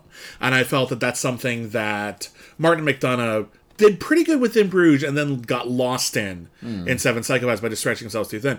And then this year, John, uh, uh, John Michael McDonagh's movie uh, The Forgiven was a mess. was just like it was like I didn't know what to do with itself. It spread itself too thin, and now it seems like Martin McDonagh made a really focused character piece. Oh, yeah. and this is what happened with Disney and Pixar. They just sort of Uh, crossed yeah, over. it's like- and, like now Disney makes pic- more Pixar movies Hmm. than Pixar does right now, and it's really weird. Yeah, maybe so. Maybe Yeah. they're just sort of we're talking a lot and influencing each other. Who and can yeah, say? Who uh, can say? I just think it's funny. Yeah. yeah, it's like I said, it's it's a pretty brutal film. Uh, Yeah. The, Banshees of Inisherin, and uh, it's uh, not going to be a pleasant watch. It's actually an incredibly sad movie, Mm. uh, and it's uh, character driven in a theatrical sort of way, where we're actually spending a lot of time living with these people and getting to know who they are. The Kerry Condon character has uh, received an offer to leave Ireland and go go, go work in London, and that will sort of throw off the balance of this steady comfort that is in this little small town. Uh, it it's about a world that is changing, which you know. It, that feels very topical right now, uh, and it feels how it kind of addresses how the changing world can lead people to sort of extremes. Uh, and I, I feel like this would be a lot more comfortable on stage. Uh, but I, I there's there's something going on here, and I'm going to be thinking about this one a lot. And I think I'll, cool. I'll be mentioning more and more about I think how how it fits together as the year goes on. you know, as the as the year goes on, I find that some of the movies that I was really really high on at the beginning of the year, I still think they're good movies, but the ones that I just keep mulling over are the ones that keep raising in my estimation, like um, Apollo uh, 11 and a half, Uh, 10 and a half, 10 and a half, yeah. Apollo 10 and a half. When we first reviewed that, I was like, it was okay, I didn't really care, about and yet I keep going back to it. Keep thinking about over it. and over again. It's it's gone. It's gone. I don't remember if I give it. If I didn't give it like our top grade when it, at the time, I would now. Okay. Like it just really, really stuck in because it just sticks in my craw. Hmm. Uh, so that's really, really cool. I need to check this one out. I'm excited to. Well, well it's time to really. Uh, This has been a great year for animation, by the way. Yeah. it's been so good. There Animation and horror have both been like really stellar all year. Yeah, And uh, which, uh, yeah. Because uh, we, we've had uh, Apollo 10 and a half. Yep. Marcel the Shell. Uh, Turning Red. Turning Red was really movie. good. Uh, Mad God is one of my favorites of the year. Yep. Uh, and uh, Uh, Inu-Oh, uh, great movie. Oh, I didn't Uh, see Inu-Oh. Yeah. Um, uh, there's and next week we're, we'll be talking. Henry Selick, the director of Coraline and Nightmare Before Christmas, made another spooky Halloween stop motion animated film Yeah. with Jordan Peele. So uh, that's gonna be really Uh, exciting. we had uh, Chip 'n Dale Rescue Rangers, which is way cleverer than you Hmm. might think. Um, I feel like we had a couple others as well, but yeah, it's been a really oh uh, the Sea Beast. oh, and the Sea Beast. That was the That was, other a, that one. was a lovely film. That was really really good. I like good. the Sea Beast a lot. Yeah, so yeah, really great year for animation and really great year for horror as well. And uh, the last three movies we're reviewing on critically acclaimed this week are all horror movies. Mm-hmm. Uh, and uh, I guess let's start with VHS 9, uh, 99. Okay. it's like the fourth or fifth VHS This is the, movie. well, the, the fifth proper v, uh, VHS movie, but they had a spin off. Uh-huh. Because the original VHS is a series of anthology horror films, and they're all based on the premise of you found like a VHS with something like creepy and forbidden on it. yeah. Uh, they've always kind of struggled to justify the premise. Each film has a different um, uh, sort of framing device. Some are more effective than others, but the gist is it's a horror anthology all based around the aesthetic and usually sort of like timeline Yeah. of when people would be using VHS tapes. A little bit of a secret. None of them are shot on VHS. Yeah, I mean, I- one I- might have, but I don't think so. Yeah. I saw most of that first one, and none of them were. well, none the of first, the shorts were shot well, the first on one they really hadn't like sussed it all out yet. Hmm. Uh, I, I, I think I what was that? There was a segue I was making here. Um, oh, you said something and totally lost my train of thought. Terribly sorry. Talking about horror movies and there was VHS and there was like a whole thing. Framing devices for each film. No, earlier, earlier. Forget it. It's done. Anyway, we're talking about the VHS movies. Uh, oh, we're talking about the numbering. So uh, there are five now with the new one VHS movies and all horror anthologies. However, the first movie had an installment called. Uh, I forget it was called Siren, but it was about a bunch of guys who uh, were trying to secretly film a sexual encounter so they can put it on the internet. You know, right. horrible stuff. Um, and uh, it turns out that one of the people uh, wasn't uh, a person, but was in fact a siren who had lured them and was going to kill them. Fun premise. That premise was considered strong enough that they actually did a feature length spin off called Siren. That's its own thing. It's not an anthology. So technically six films, but five in the proper anthology format. Uh, like any anthology horror series, it has ups and downs. Uh, I think the first film is mostly pretty forgettable. Okay. The second one, VHS 2, has at least two really, really great segments. Uh, one is about a guy, and this is this isn't on VHS, but you just gotta let that go after a while. A guy who puts like a GoPro on his helmet as he's bicycling, so like Okay. later on he can watch like you know in first person the bicycle ride. And uh, while he's doing that, and while he has the GoPro strapped to his head, he's bitten by a zombie, and he Oh, turns into funny. a zombie, and it turns into a first person zombie movie from the zombie's perspective. That's adorable. That's a fun premise, and it does a lot with it. Uh, there is also a segment uh, called Safe Haven, which is one of the most fucked up horror movies of the last decade or so. I, uh, I guess it is technically last you decade. have my attention. Uh, it's from Timo Tjahjanto, uh, who, uh, boy, that that guy, that guy has that guy has has stuff on his mind. Uh, he did that movie The Night Comes for Us. A lot of people like that. He did uh, May the Devil Take You, uh, and he did segments for VHS and VHS ninety four, which are two of the best in the series. Safe Haven is the story of a uh, like a sixty minutes kind of news crew and uh, they have got access to a cult, a creepy cult, and they're here to interview the leader and like secretly film him for their show. Uh, and it's a doomsday cult, and they're all getting ready for the for the the day it will happen, whatever it is. And it turns out it happens in the middle of the interview, and now they're stuck here while unbelievably horrendous shit happens. Right. It's genuinely disturbing, very uh, imaginatively violent. It's fucked up, but it is a hell of a ride. I gotta tell you, like that's that movie is, whew, that's nuts. Uh, then You, we you didn't see the sadness from earlier this year. no, I didn't see the Uh, sadness. I heard that was interesting. Um, well, I mean, that's speaking of fucked up. yeah, that's I. I heard it was fucked up. Uh, let's see. Then there was VHS Viral, which is pretty forgettable. There's a decent um, Uh, Nacho Vigalondo is a director I really, really like. He did Time Crimes and uh, Colossal, and he did a pretty good kind of creepy Outer Limits episode where the guy who like builds a door to a parallel dimension and it goes horribly wrong, and that's that's pretty good, but that one's pretty forgettable. Uh, then there was VHS ninety four. Uh, which has a couple of really, really good segments. There's one about uh, a local news station that's uh, doing a report on a cryptid. There have been a lot of sightings of a of a you know A Mothman or something. yeah like a Mothman or a Bigfoot, and here it's a rat man living in the sewers, and boy does that go to fun places. All right. Uh, and then Timo Tjahjanto is back for a segment about a mad scientist who is like trying to create cyborgs using technology that was available in the 90s. And All right. I'm there. it's really fucked up. And then it weirdly transforms into the coolest video game movie you've ever seen.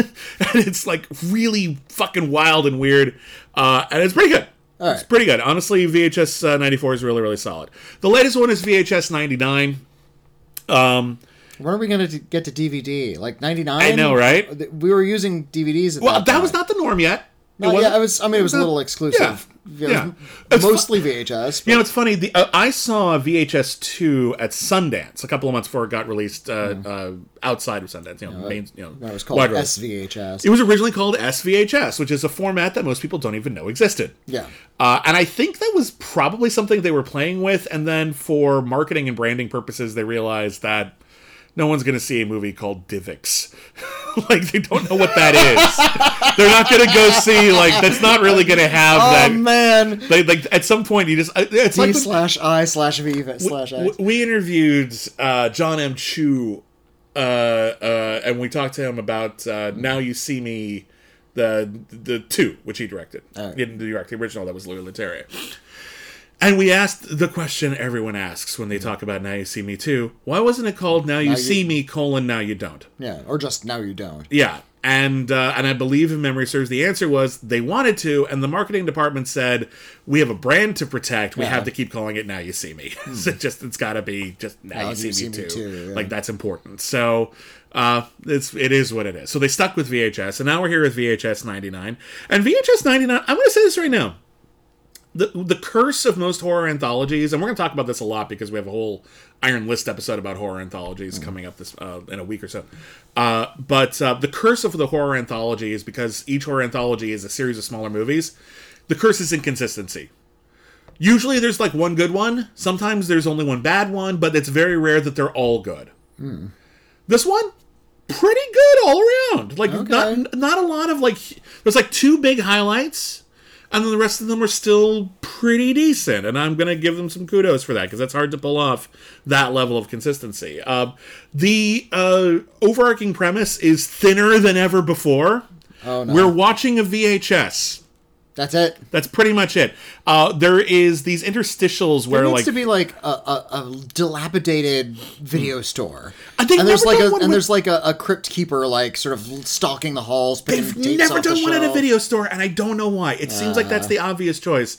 They did um, one where like um, people broke into a house and it was full of these creepy VHSs, and they watched it. And they did one that was like it, it was in the '90s, and police were raiding like a pirate video ring, and Uh-huh. it, but all but the, when they got into like the warehouse, they were full of rooms of like like in Halloween three, people watching television and then like dying horribly in some way. Um, a little more elaborate than it needed to be. Creepy video store is enough. That's all you need. If you were around in the 90s and you didn't just go to Blockbuster, there was these like mom and pop video stores, and they would sometimes be like, "Yeah, you want to see what we got in the back?" Yeah, there Like, you go. this is where we have like the pirated stuff, like we're not supposed to have, like the cut of the movie that doesn't supposed to exist, or maybe we got like a copy of an Academy screener or something that isn't on home Yeah, video it yet. pulls it down. It's like Yeah. a Videodrome. The cassette Yeah. itself is breathing. Yeah. Yeah. Like there should be I don't understand why they haven't done that yet. It feels really obvious to me. But in any case, here there's a, there's a little bit of um um, uh, it's not even a framing device. It's just in between the movies. Uh, there's some kid who has been making these like kind of weirdly violent stop motion home videos with his little army guys, his little green army guys, Uh-huh. and they're actually pretty funny. They don't really amount to anything, but they're pretty funny. Uh, but uh, there, there's a couple different sequences. I'll tease them a little bit. Uh, the first one's pretty fun. It's called Shredding, uh, and uh, it is about uh, a, a punk band in the 90s and they're filming themselves doing punk band stuff trying to get like their their edge cred Yeah. and they decide what they're going to do is they're going to break into this venue where three years ago an all-girl punk band that was on its way to greatness uh, was trampled to death by their own fans because a fire broke out Ah, jeez. Okay. and now it's haunted by them uh, the go- haunted by the ghosts of a Of girl punk punk, band. band. is, Yeah. is that okay? I'm there. That's a good start, right? Um, where it goes is a little obvious. The last image of it, it's really fucked up, okay. but like it's not the best. It's just pretty decent little. Uh, we shouldn't have, we shouldn't have gone here, and then bad stuff happens, and the last image is really gross, and I'll give you that. Uh, the next one is called uh, Suicide Bid, and it is about uh, a uh, college student who has decided she is only going to apply to one sorority. All right. this is what allegedly according to i don't know if this is true or not it's called a suicide bid because if you only apply to one and they don't take you then you are ostracized from polite society forever and it's going to ruin your your reputation and your opportunities to have a fun college life. Whatever i don't know about it.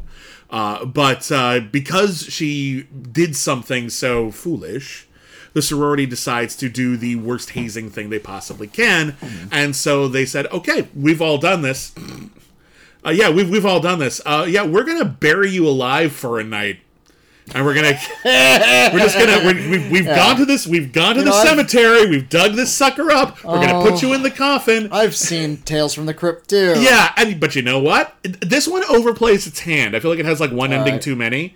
But the actual claustrophobic horror of it and the a very mean spirited Tales in the Crypt sense of humor it's got, uh-huh. effective. Okay. Like it's genuinely very, very creepy. I, I think it's got at least one ending too many. You didn't really need it, but it's pretty cool. And it's it's genuinely rather scary. Uh, the next one is the one that I told you about this because I want you to see this at some point. It's called Ozzy's Dungeon, and it's an evil double dare story. if you recall, in the 90s, there were a lot of kids' programs that were all about putting kids through like obstacle courses, Well, Du- Double Dare was like 88 or 89, and um, but it was on through the 90s. yeah, and uh, it was Nickelodeon program. Yeah, it was, and it was a game show. yeah. You'd answer trivia questions, and if you couldn't answer the questions, you could go through what they called the physical challenge. Yeah. and it was wacky things like roll yourself up in a giant taco, or Yeah. spread chocolate sauce on your Yeah. partner. Ta- yeah, it was, take it was a all messy. Take a slip and slide into a big plastic swimming pool full of Jello, and Yeah. inside the Jello, there's a bunch there's of a like flag. flag, and you got to to get the flags. flag. Okay, so my, Ozzy's- fa- my favorite hmm. was the big nose full of like Oh, goop, that full was like goop snot. You had to, like, reach your arm into it and into a gigantic something. like pick all the boogers out of the nose and get a Yeah, flag inside. really, really nose. gross. So the premise of Ozzy's Dungeon is there was a show like this called Ozzy's Dungeon, uh, and rather than just win money, if you make it all the way through Ozzy's Dungeon, you get a wish granted, and All no right. one has ever done it, even though they keep going. And the the games you have to play are really humiliating, and towards the end of one of them, something really unspeakably like terrifying happens, like on live television and then it keeps going. And I'm not going to tell you where it goes from there. But um, it's another one that I think maybe overplays its hand a little bit. Doesn't need to go quite what it does at like the very, very end. But before that, solid premise, genuinely creepy, Okay. it's decent. It works. Uh, there's a there's one called the Gawkers, which is about a group of um, adolescent little shitheads uh, who have a crush on this uh, young woman who has moved in next door to them, and they've been using their VHS camera to like zoom in and try to film her and try to get her uh, uh, naked. That goes to a place that's frankly not specifically predictable, but when it gets there, you're like, oh yeah, yeah, okay, fair enough. that one's just the one that's just okay. And then there's my favorite Okay. and I love this. this feels like like like discovering a Sam Raimi thing for the first time. And the makers of this one uh, are uh, Vanessa and Joseph Winter, and they have another film that is out on um, Shudder. on Shudder. I think it's called Deadstream, which I've heard Oh, people yeah, saying really I- good things about. I started to watch it. I didn't get to finish it in time. Based yeah. on this short, I need to watch that movie. I think these people might be onto something. It's called To Hell and Back. Uh huh. It is about uh, a couple of like documentary filmmakers on New Year's Eve 1999. And they are documenting a witch's coven that is trying to raise a demon from hell, and they can only do it like every thousand years. All right. So it, tonight's the night. And they've agreed to let themselves be filmed. by these two guys who are completely eye rolling. Like, here we go. They start the they start the ritual. They accidentally summon the wrong demon at first, and so they send him back to hell. Ah. And then he drags the documentary filmmakers back down to hell with them. Oh, fun. And they have nine minutes to try to find a way to get back to Earth before the ritual is done. and that is clever Found footage in hell. in hell. All right. Clever, funny, really good character work too. Like you really, really like these guys. Uh, they meet this like. Uh, this woman named Mabel the Skullbiter, who is like their guide through hell, and boy, is that fucking funny! Like, it is really funny, some really fucked up imagery in it. Like, it doesn't forget to be a horror movie. Like, it is funny and freaky. Um, fully complete character story. Like, it is really good if you Alright. do nothing if just if you even if you just skip to this part do yourself a favor and watch to hell and back because as like it's like 10 15 minutes however long it is it is a great horror short It is right up there it's it's not quite as like oh my god what the hell did i just watch it's not quite as amazing as safe haven but it is like my second favorite vhs short and it is worth seeing for that alone. But all the other ones are really, really solid. I didn't think the Gawkers was terribly great, but it's not bad. Okay. This is actually like a solid from beginning to end horror anthology, and I recommend it. There you go. I recommend this movie. Sounds good. Yeah. All right. Uh, you saw a horror movie called Slayers. I did. Um, I saw this as part of the uh, horror festival that I got to sit on the jury for. That's it's finally exciting. Hmm. released to the, the public, so I get to talk about this one.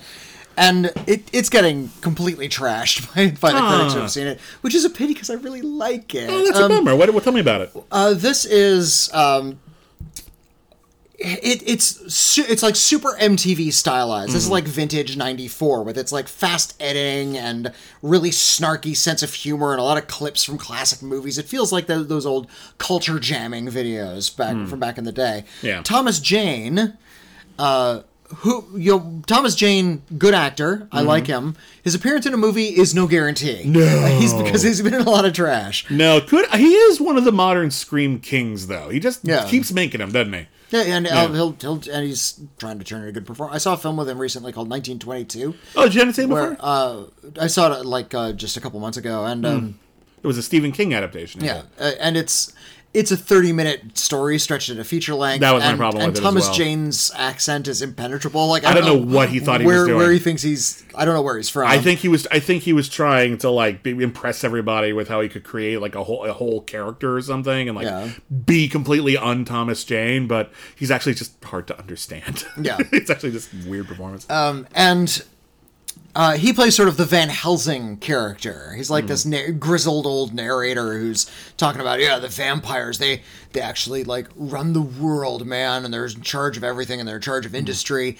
And their new vampires' new plot is to wrangle up a bunch of in like really shallow Instagram influencers and bring them to their house saying, "You get to be our new brand ambassadors."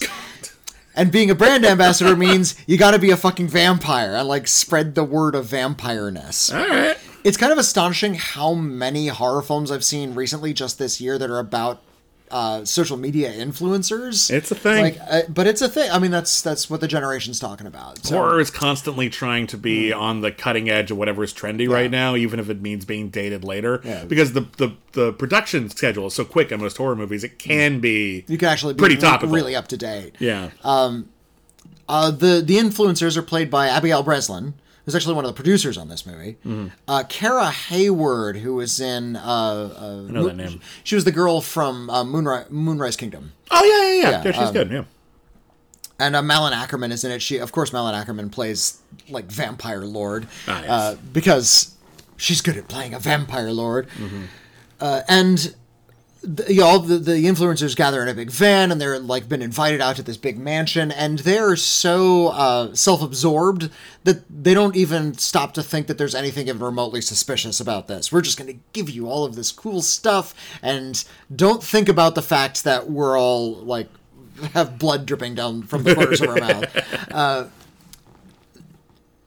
the actual story is and you know once they get there there's you know the usual sort of stalk and kill sequences where people wander off into like the stables and a vampire will beset them and uh, luckily Thomas Jane leaps in at the last moment and is able to slay the vampires. Whenever a vampire gets killed, we get a scorecard. Humans one, vampires zero, and when a, va- and when a vampire gets somebody, the vampires get a, a point. All right, that's cute. And when you know when something blows up, the number goes up a lot. like a lot of people die at once. It's that kind of uh, sort of like wild adolescent energy that really kind of drew me in with uh, with Slayers. It, it just gets so noisy and there's so much music and so so much fast editing and fast clips.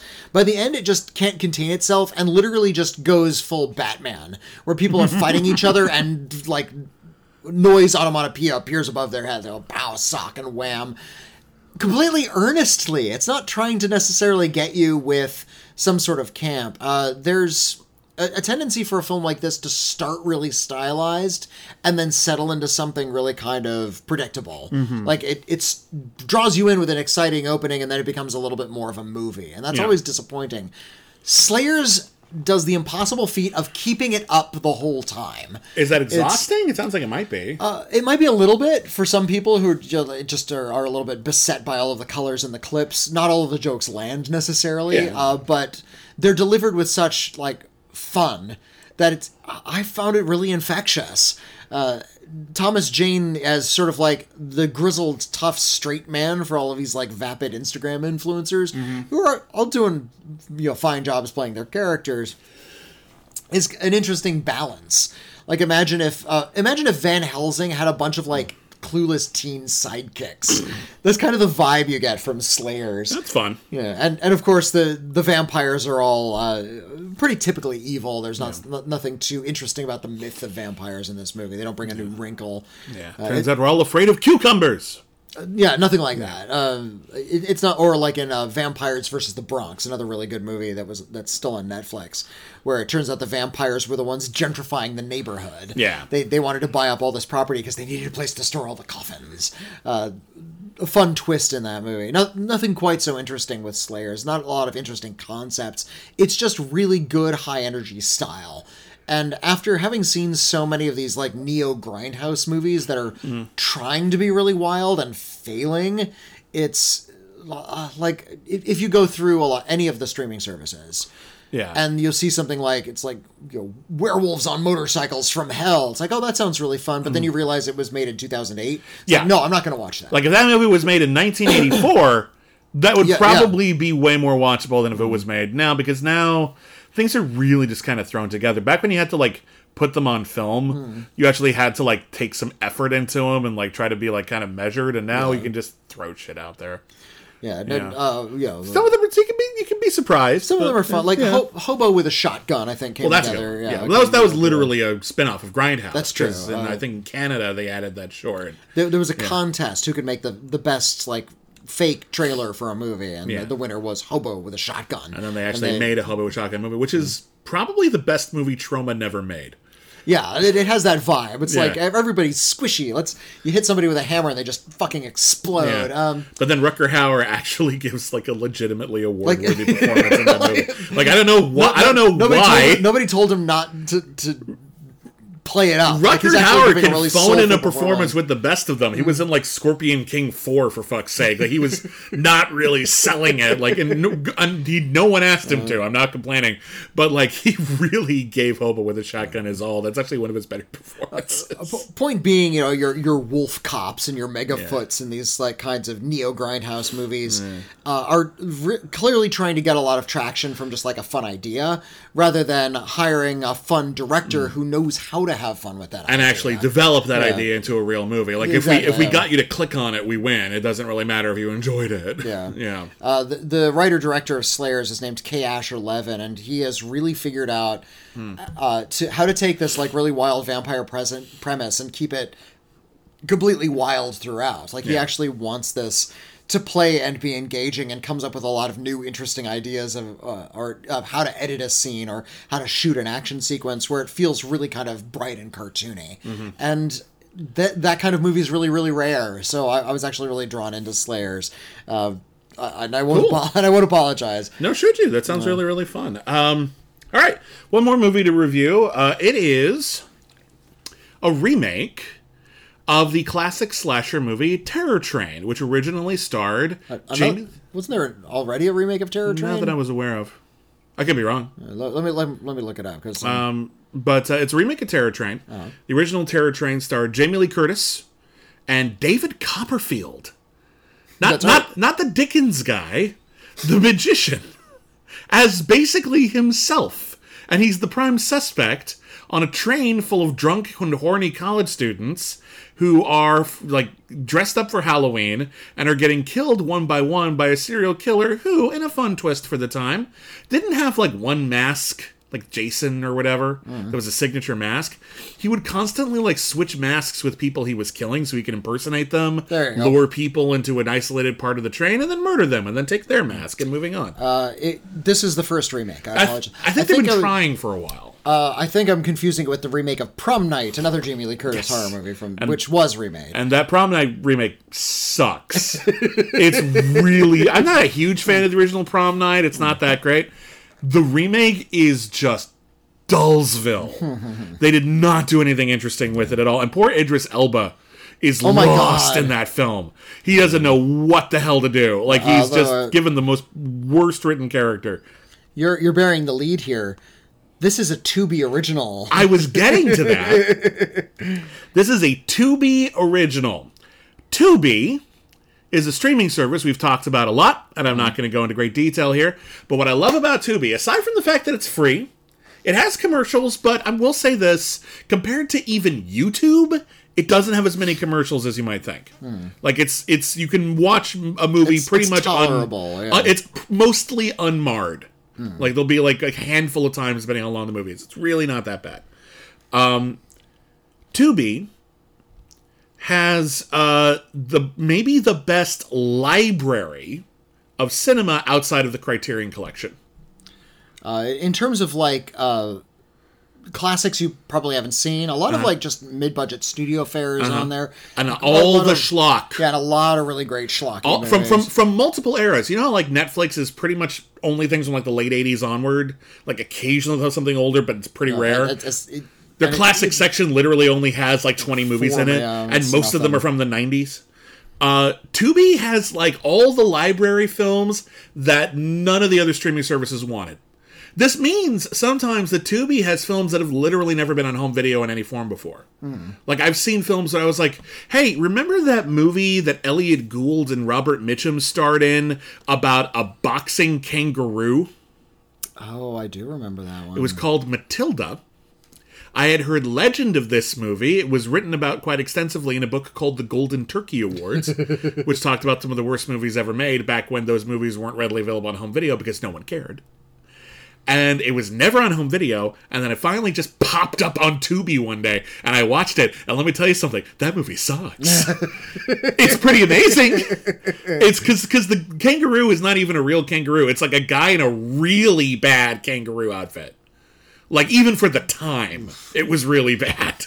Like it's not a good film in any way. So th- they've got all the weird shit, and they've started putting out originals, and a lot of their originals are basically we had to deal with the asylum Yeah. to like release their shitty mockbusters first. Uh, but yeah, a lot of their originals are pretty sleazy. They released a film that I will not be reviewing because I really can't bring myself to do it.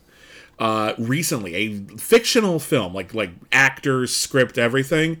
Uh, that was the story of the Amber Heard Johnny Depp trial. oh no, They cranked that fucker out in like a month and a half. jeez. And here's the thing that's incredibly tasteless and way too soon to have anything even remotely resembling objectivity on the issue. Uh, it's also the kind of shit TV used to do all the time.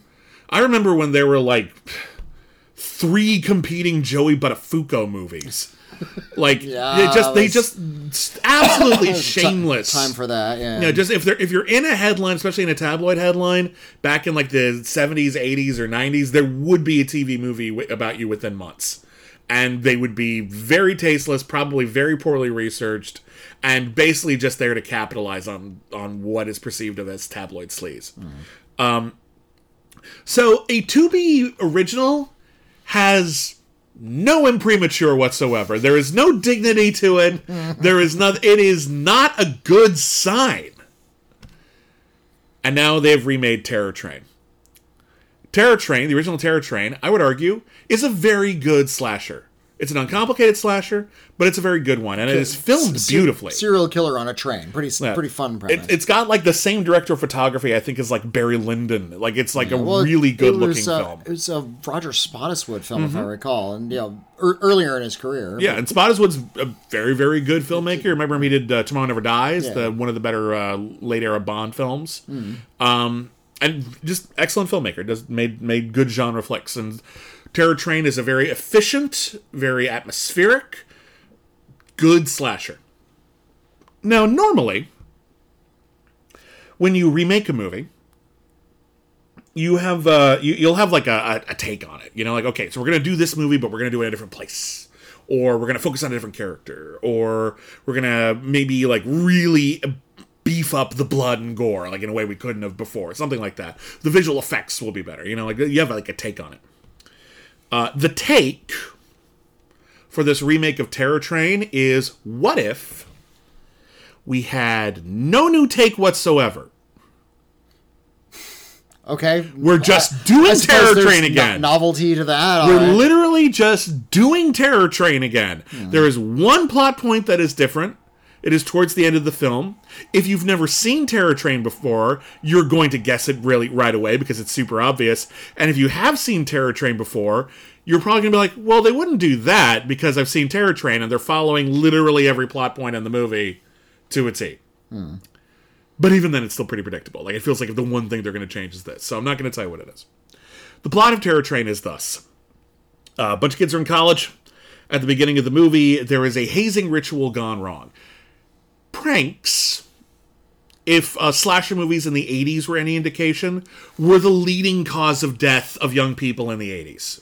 Oh, I mean, I I killed like fifty people Yeah. because of Franks. I- Yeah, I- I- I, said Franks. Frank. yes. I, I fed them hot dogs. Lots of weenies.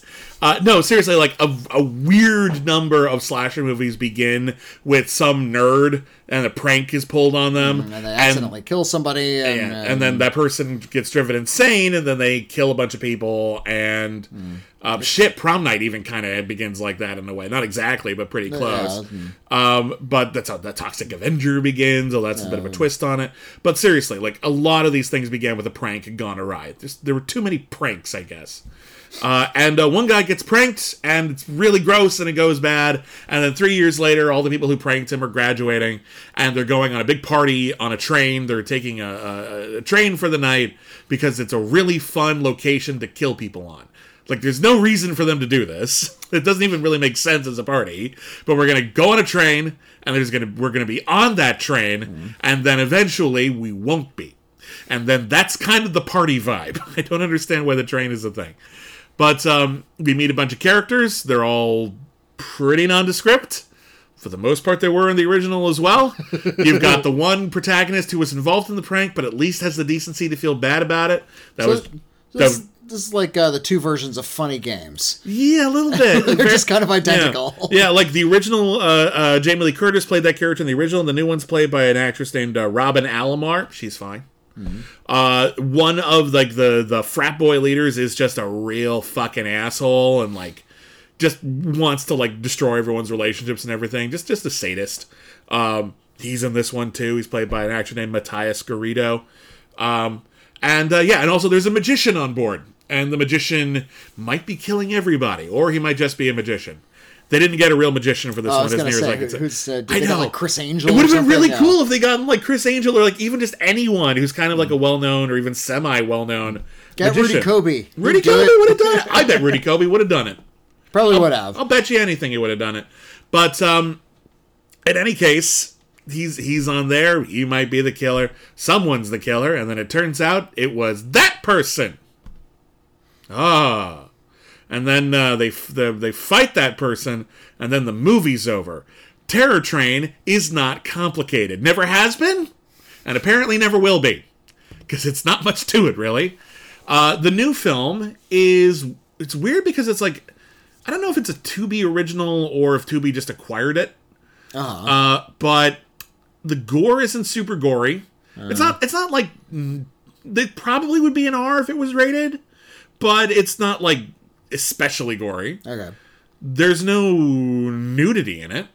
Not that there really needs to be, but a lot of slasher films deal in prurience, so it's Yeah. worth noting whether or not it has any of that. So the whole thing feels a little safe, and the and the whole thing just looks like a modern low budget movie. Like it's everything's too bright. Everything there's not really any atmosphere. Uh, the sets are fine. Like it looks like they filmed on either a real train or a pretty convincing studio. Where It's, they- it's not they- like Money Plane where they just like set up a bunch of cardboard walls. Uh, No, it's not. It's definitely not that bad. They, right. they, they, they, they either put together a semi-convincing set or they filmed on a semi-convincing train. Money Plane is pretty magical, by the way. I've never seen it. I need to see it. Yeah, I was about to say. We, I don't think we reviewed Money Plane. We did not properly review Money Plane, but we've we've heard the legends, and I guess you saw it. I've seen. I've seen Okay. Money Plane. Yeah. I need to get around to that one of these days, if only so very I actually need to talk to Lon Harris about. Uh, Lon Harris is a, a, a friend of ours. Uh, I actually worked at a video store with him, uh, and we were on the Schmoedown together. Yeah, we were on the Schmoedown. Yeah, and uh, he's he's a really really great follow on Twitter. He's very very funny. Uh, he talks about Money Train constantly. Money Plane. That's right, Money Plane. Money Train is a different movie. Money Train's actually pretty good. Um, but yeah, Terror Train. If you've never seen the original Terror Train, see the original Terror Train. There's like literally no reason to see this version instead. Like if unless it's like It's- unless the other one is like somehow vanishes from existence somehow. Like the producers of the remake got like one wish because they went through Ozzy's dungeon and they decided to eliminate the original Terror Train so that their version is the only one in existence. They can get all that money. Would be an interesting premise for a horror movie. I guess it might be, Uh, but the, uh, uh, yeah, it's it's just patently unnecessary. Like they they brought nothing new to it, and I kind of wish it. You know, I didn't particularly care for Halloween Ends. Okay. I felt like they they tried to do something new, and I admire the effort, but I didn't think it worked. But um, it it really just raises the the the, the it reminds you that um, doing nothing new is just pointless. It's just Yeah, the, it uh, feels it doesn't even feel like an exercise. It's just kind of boring. Looking back, I think the low point of horror Hmm. was that remake wave that we had in sort of like the mid 2000s. Yeah. where uh okay we came out with the texas chainsaw massacre 2003 that's sort of the horror movies have had of course been remade before Many plenty of times. times yeah how many dracula movies are there for goodness sake Yeah. but uh taking something that was like in in a, in the recent me- in recent memory Yeah. and remaking it uh, like texas chainsaw from 74 to 2003 it's like that was still a known quantity sequels Yeah. Mm-hmm. had already been made it was still part of the consciousness but the sequels had fallen out of favor. They hadn't gone like Yeah, had like a major theatrical release in a while. So the name is something everyone knew, but the movies were kind of out so- of circulation. It's like we're gonna remake the Texas Chainsaw Massacre, and that, that that's a bizarre animal that remake because Yeah. they At least they did something different. They had, they yeah had a different they- vibe. it's like they really changed the aesthetic of it, so it's actually really kind of like gorgeously photographed and really uh, kind of looks very painterly in a way, Mm. but and, more uh, oppressive. yeah. Yeah, it was like it's like it's like a genuinely oppressive movie experience, not just the events in it. Like watching it is Hmm. feels like punishment in, in like a scary way. Like that's Oh. what they're going for. They want they want you to just be uh, absolutely uncomfortable the entire Hmm. time. That one was such a big hit Yeah. that everybody started optioning what can we remake, and it was so rare. Yeah. Like so, there were so many of them. Uh, one or two have got, have got to be good, at least Yeah. there, at least by accident. You know, I'm trying to remember. And, uh, I feel like there's got to be at least a couple. Like But- I didn't but, see uh, the remake of The Hitcher. I know some people like the remake of The Hitcher. Yeah, there was. Um, There was uh, the the we just had Prom Night. Prom Night stinks. I didn't see the remake of The Stepfather. There's the remake of the Stepfire, remake of Blast Off the House on the the Left, remake of the Amityville 13th, Horror. Amityville Horror, uh, and that was like the the eleventh movie in that series. Yeah. Uh, Nightmare on Elm Street and Friday the Oh, yeah. Thirteenth. Friday the Thirteenth was a good one. For, it, it was, pretty good. It was okay For, Uh, yeah, for that was- franchise, that's a pretty good installment. Yeah, I was about to say that not a very high bar for that series, but No, yeah, it, but it's it, it was definitely- it's an enjoyable film. Yeah, it's definitely one of the better of that wave. Like of it, remakes, it actually yeah. like cohered a- better than a, lot of the previous Yeah. uh, sequels. It gave you what you wanted out of that movie. Yeah. but uh, for the most part, they were just repeating a lot of what you know. Yeah. They weren't bringing like such new angles that they were interesting. Oh, It uh, was- uh, oh, uh, I'm trying to remember if this is even before that or not. But um, what was the? Um, have you checked on the children? What was that movie with? Uh, Don't answer the phone. no, well, no, well, that's the message of the movie, but no, it's not the. the Oh, when a stranger calls. When a Stranger Calls. They did a remake of When a Stranger Calls, and I actually I, saw, I saw that one. yeah. That one's weird because they actually the most famous part of the original When a Stranger Calls is the opening Hmm. when Carol Kane plays a babysitter. and someone keeps sending her creepy phone calls. Yeah. And the calls are, "Have you checked on the children?" Because the children are asleep upstairs, and she's getting really freaked out. And she calls the cops, and this is like a campfire story people tell now. But it's basically like uh, then the cops are like, "No, the, there's another phone line inside the house. The calls are coming from inside the house. Get out of the house." They decided to make that, and that's the first act of the movie. And then like the killer goes to jail and then gets out of jail, and it's a whole thing. They decided to make that opening act the whole remake, Yeah. and it is padded. that's a solid Uh, twenty minutes the that you made an hour and a half. wandering around Oh, that house. I, I don't know why I remember her name, but it was an actress named Camilla Belle. Um, Yeah. But uh, yeah, all of like that whole wave of it, it kind of died down after a while. People lost. Yeah. They ran out of things to remake. Yeah, Essentially, they've had a few Um, since. Evil Dead was actually a pretty good remake. uh, it was all right. Like, that that movie's wild with its gore. Um, but like I said, there are some that are pretty good. Yeah. But the entire wave, like of that that whole subgenre of horror remakes, is largely useless. Yeah, it was Very a lot of no lot one had a take. Yeah, it, it no was one had just a reason to do it. just uh, coasting on name recognition alone, Yeah. not dealing with any kind of uh, interesting filmmaking or ideas for the most part. And now we've reached the point where it's it's already collapsed, like it's died out. Yeah. And only people like the Asylum are bothering to pick it up. It's like, oh, Yeah. we got the rights to this thing. It's like literally, oh wait, we went through that entire remake trend and we forgot to do Terror Train. Hmm. Well, we don't have a lot of money, but fuck it, let's just do it. we optioned then the name, and, Yeah, and surely someone out there knows the name Terror Train. we change a couple of lines of dialogue and the ending a smidge so that it feels like there's a little bit of a twist, and then it's based, but it's basically just Terror Train. Yeah. The, there's even like uh, uh like there's this one like bar in Terror Train where like there are lights underneath like the counter. Mm-hmm. and it's clearly there because the cinematographer was trying to find a way to make a train look interesting visually. Okay. they even copied that in this one. Wow. like it just just to get that aesthetic just to remind you of the original.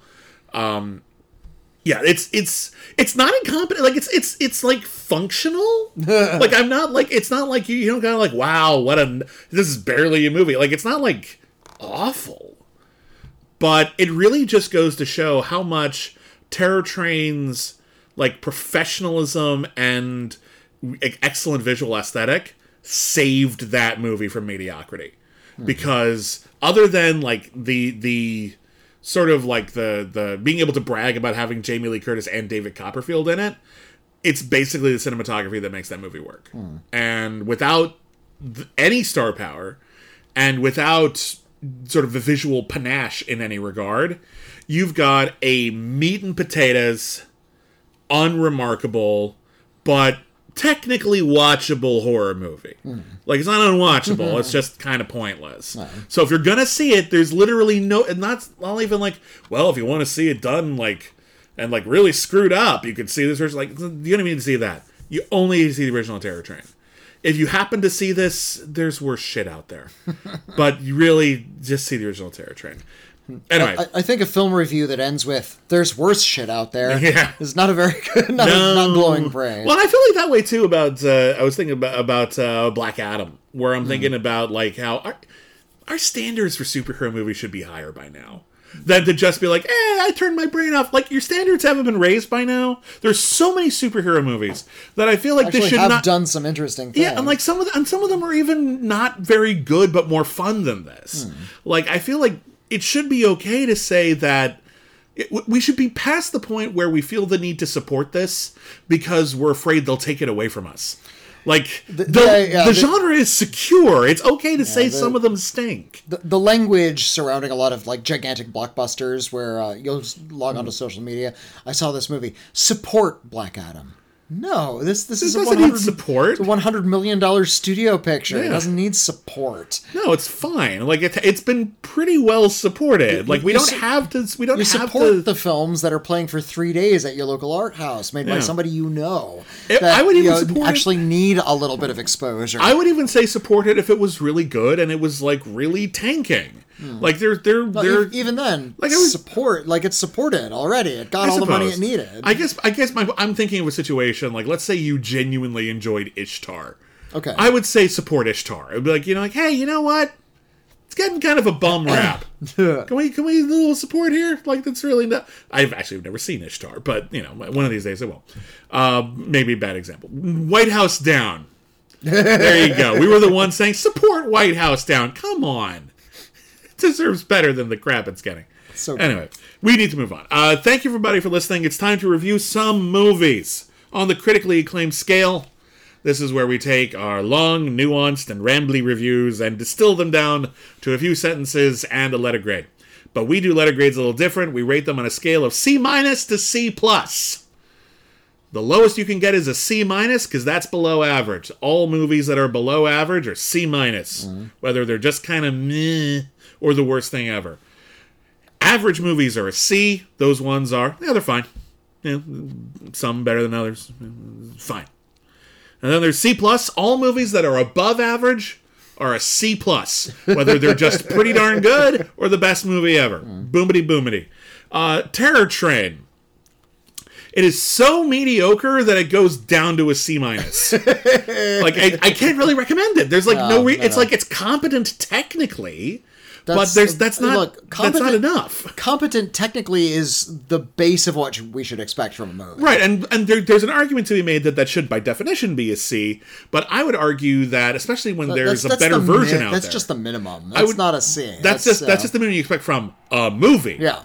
So like, yeah, I would argue that this isn't this is too mediocre even to be mediocre. This is just Mm. so generic, you know, vanilla, just meh, that it is. It's a high C minus. It's not incompetent, but it is just not worth watching. Yeah. Uh, uh Slayers. Sla- You know what? I'm gonna give it a C plus. Oh, nice. I really enjoyed the the color and the energy and the wild adolescent stupidity of this movie. when when when the uh, Batman kapow sound effects appeared on screen, it's just like okay, you, Hmm. you did it. You're doing this fun, and I appreciate that. Yeah. Uh, VHS 99. Uh, this is probably the most consistent of any of the VHS movies. Uh, they're all quite good.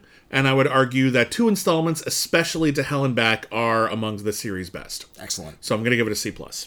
Uh, let's see. I, will try to catch up with that one. I that think you'll at, at least the Double Dare one and the last one. I think you'll enjoy. right. Uh, let's see. The Banshees of Inisherin.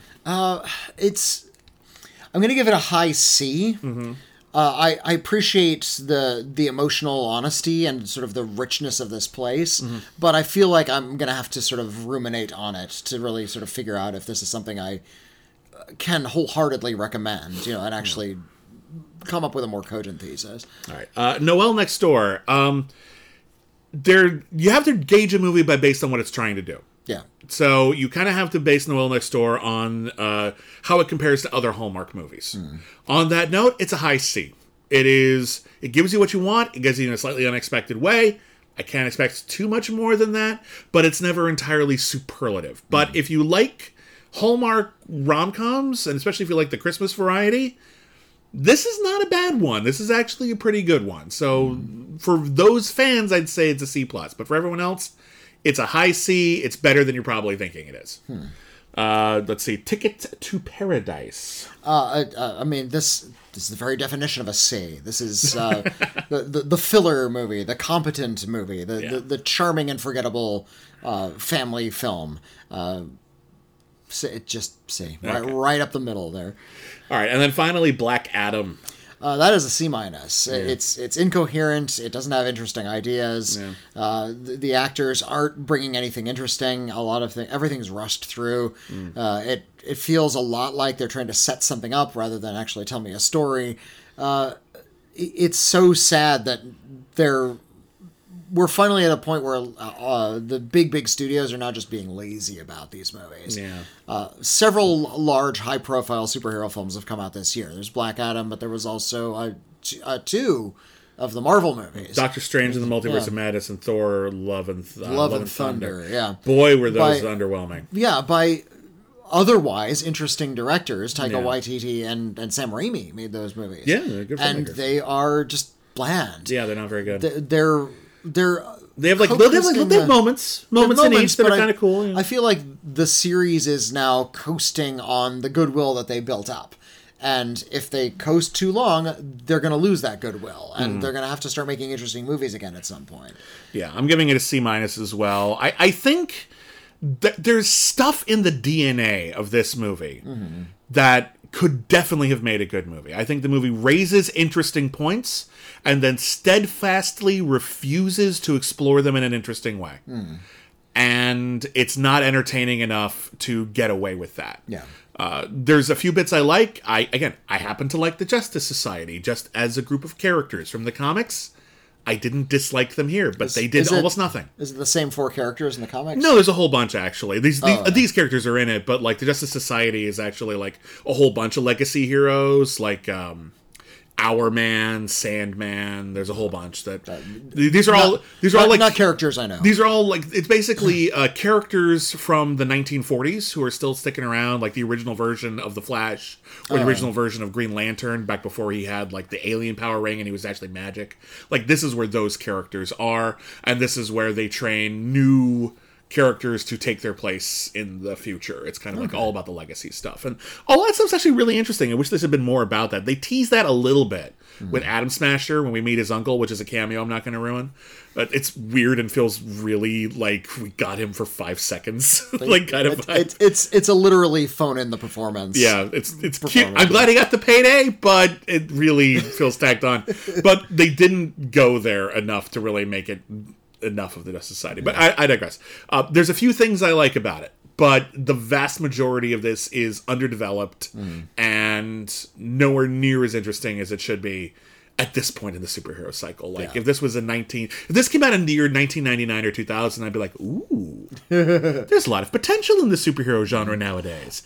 nowadays, I'm like, ooh, we are not making the most out of the potential of the superhero genre nowadays. Yeah, we're not not not following through anymore. No, we are not. Anyway, that is it for critically acclaimed this week. Thank you, everybody, for listening. We'll be back next week with reviews of other things. We'll be talking about Wendell and Wild at Yes, the we very will. least. That's uh, the, the animated film I mentioned, dr- done by Henry Selick, Selick, and uh, yeah, and, and co-written by Jordan Peele. Yes, it's a new it's a new stop motion animated Halloween movie for kids from the director of The Nightmare Before Christmas. Yes. And if that's not a reason to celebrate, I don't know what is. Uh, so we got that and other things as well. Uh, thank you everybody for listening. We got other stuff coming up this week on critically acclaimed. Uh, please stick around and listen to that. Subscribe if you haven't already. If you want to listen to more exclusive shows, we have a whole bunch of them. Head on over to patreon.com slash critically acclaimed network to listen to those. We did a commentary track for Morbius. We mentioned it here. You can listen to that to your heart's content. Uh, and uh, that's at patreon.com slash critically acclaimed network. If you want to talk about anything we discussed in this episode, you want to take us to task because you really love Black Adam or you really loved Terror Train. Really? Okay, well, in any case, you can I'd take love, us to task. Still love to hear from you. You can take us to task. Our email address is letters at criticallyacclaimed.net. Uh, we might read your email in an upcoming episode of We've Got Mail. Witney, what is our P.O. box? Send us an actual physical letter to the critically acclaimed network, P.O. Box 641565, Los Angeles, California, 90064. If you haven't signed up for our Soap of the Month Club over at patreon.com slash saltcatsoap, it is not too late to sign up in time to get your soap for November. We've got some really wonderful soaps that we've got cooking up. These are our golden autumn bars. They smell of tea and a crisp autumn day. Uh, they're really, really quite lovely. The house has been smelling great. So uh, be sure to sign up if you haven't already. We appreciate everyone who already has. We hope you're enjoying your glow in the dark werewolf soaps for the month of October, and hope you're enjoying our new soaps in the future. Anyway, we're on Twitter at Critic Acclaim. I'm Matt William Bibbiani, Matt Witney Seibold. and that is the end of the podcast. Never forget, everyone is a critic. I want to go to the midnight show. I'm sorry, what?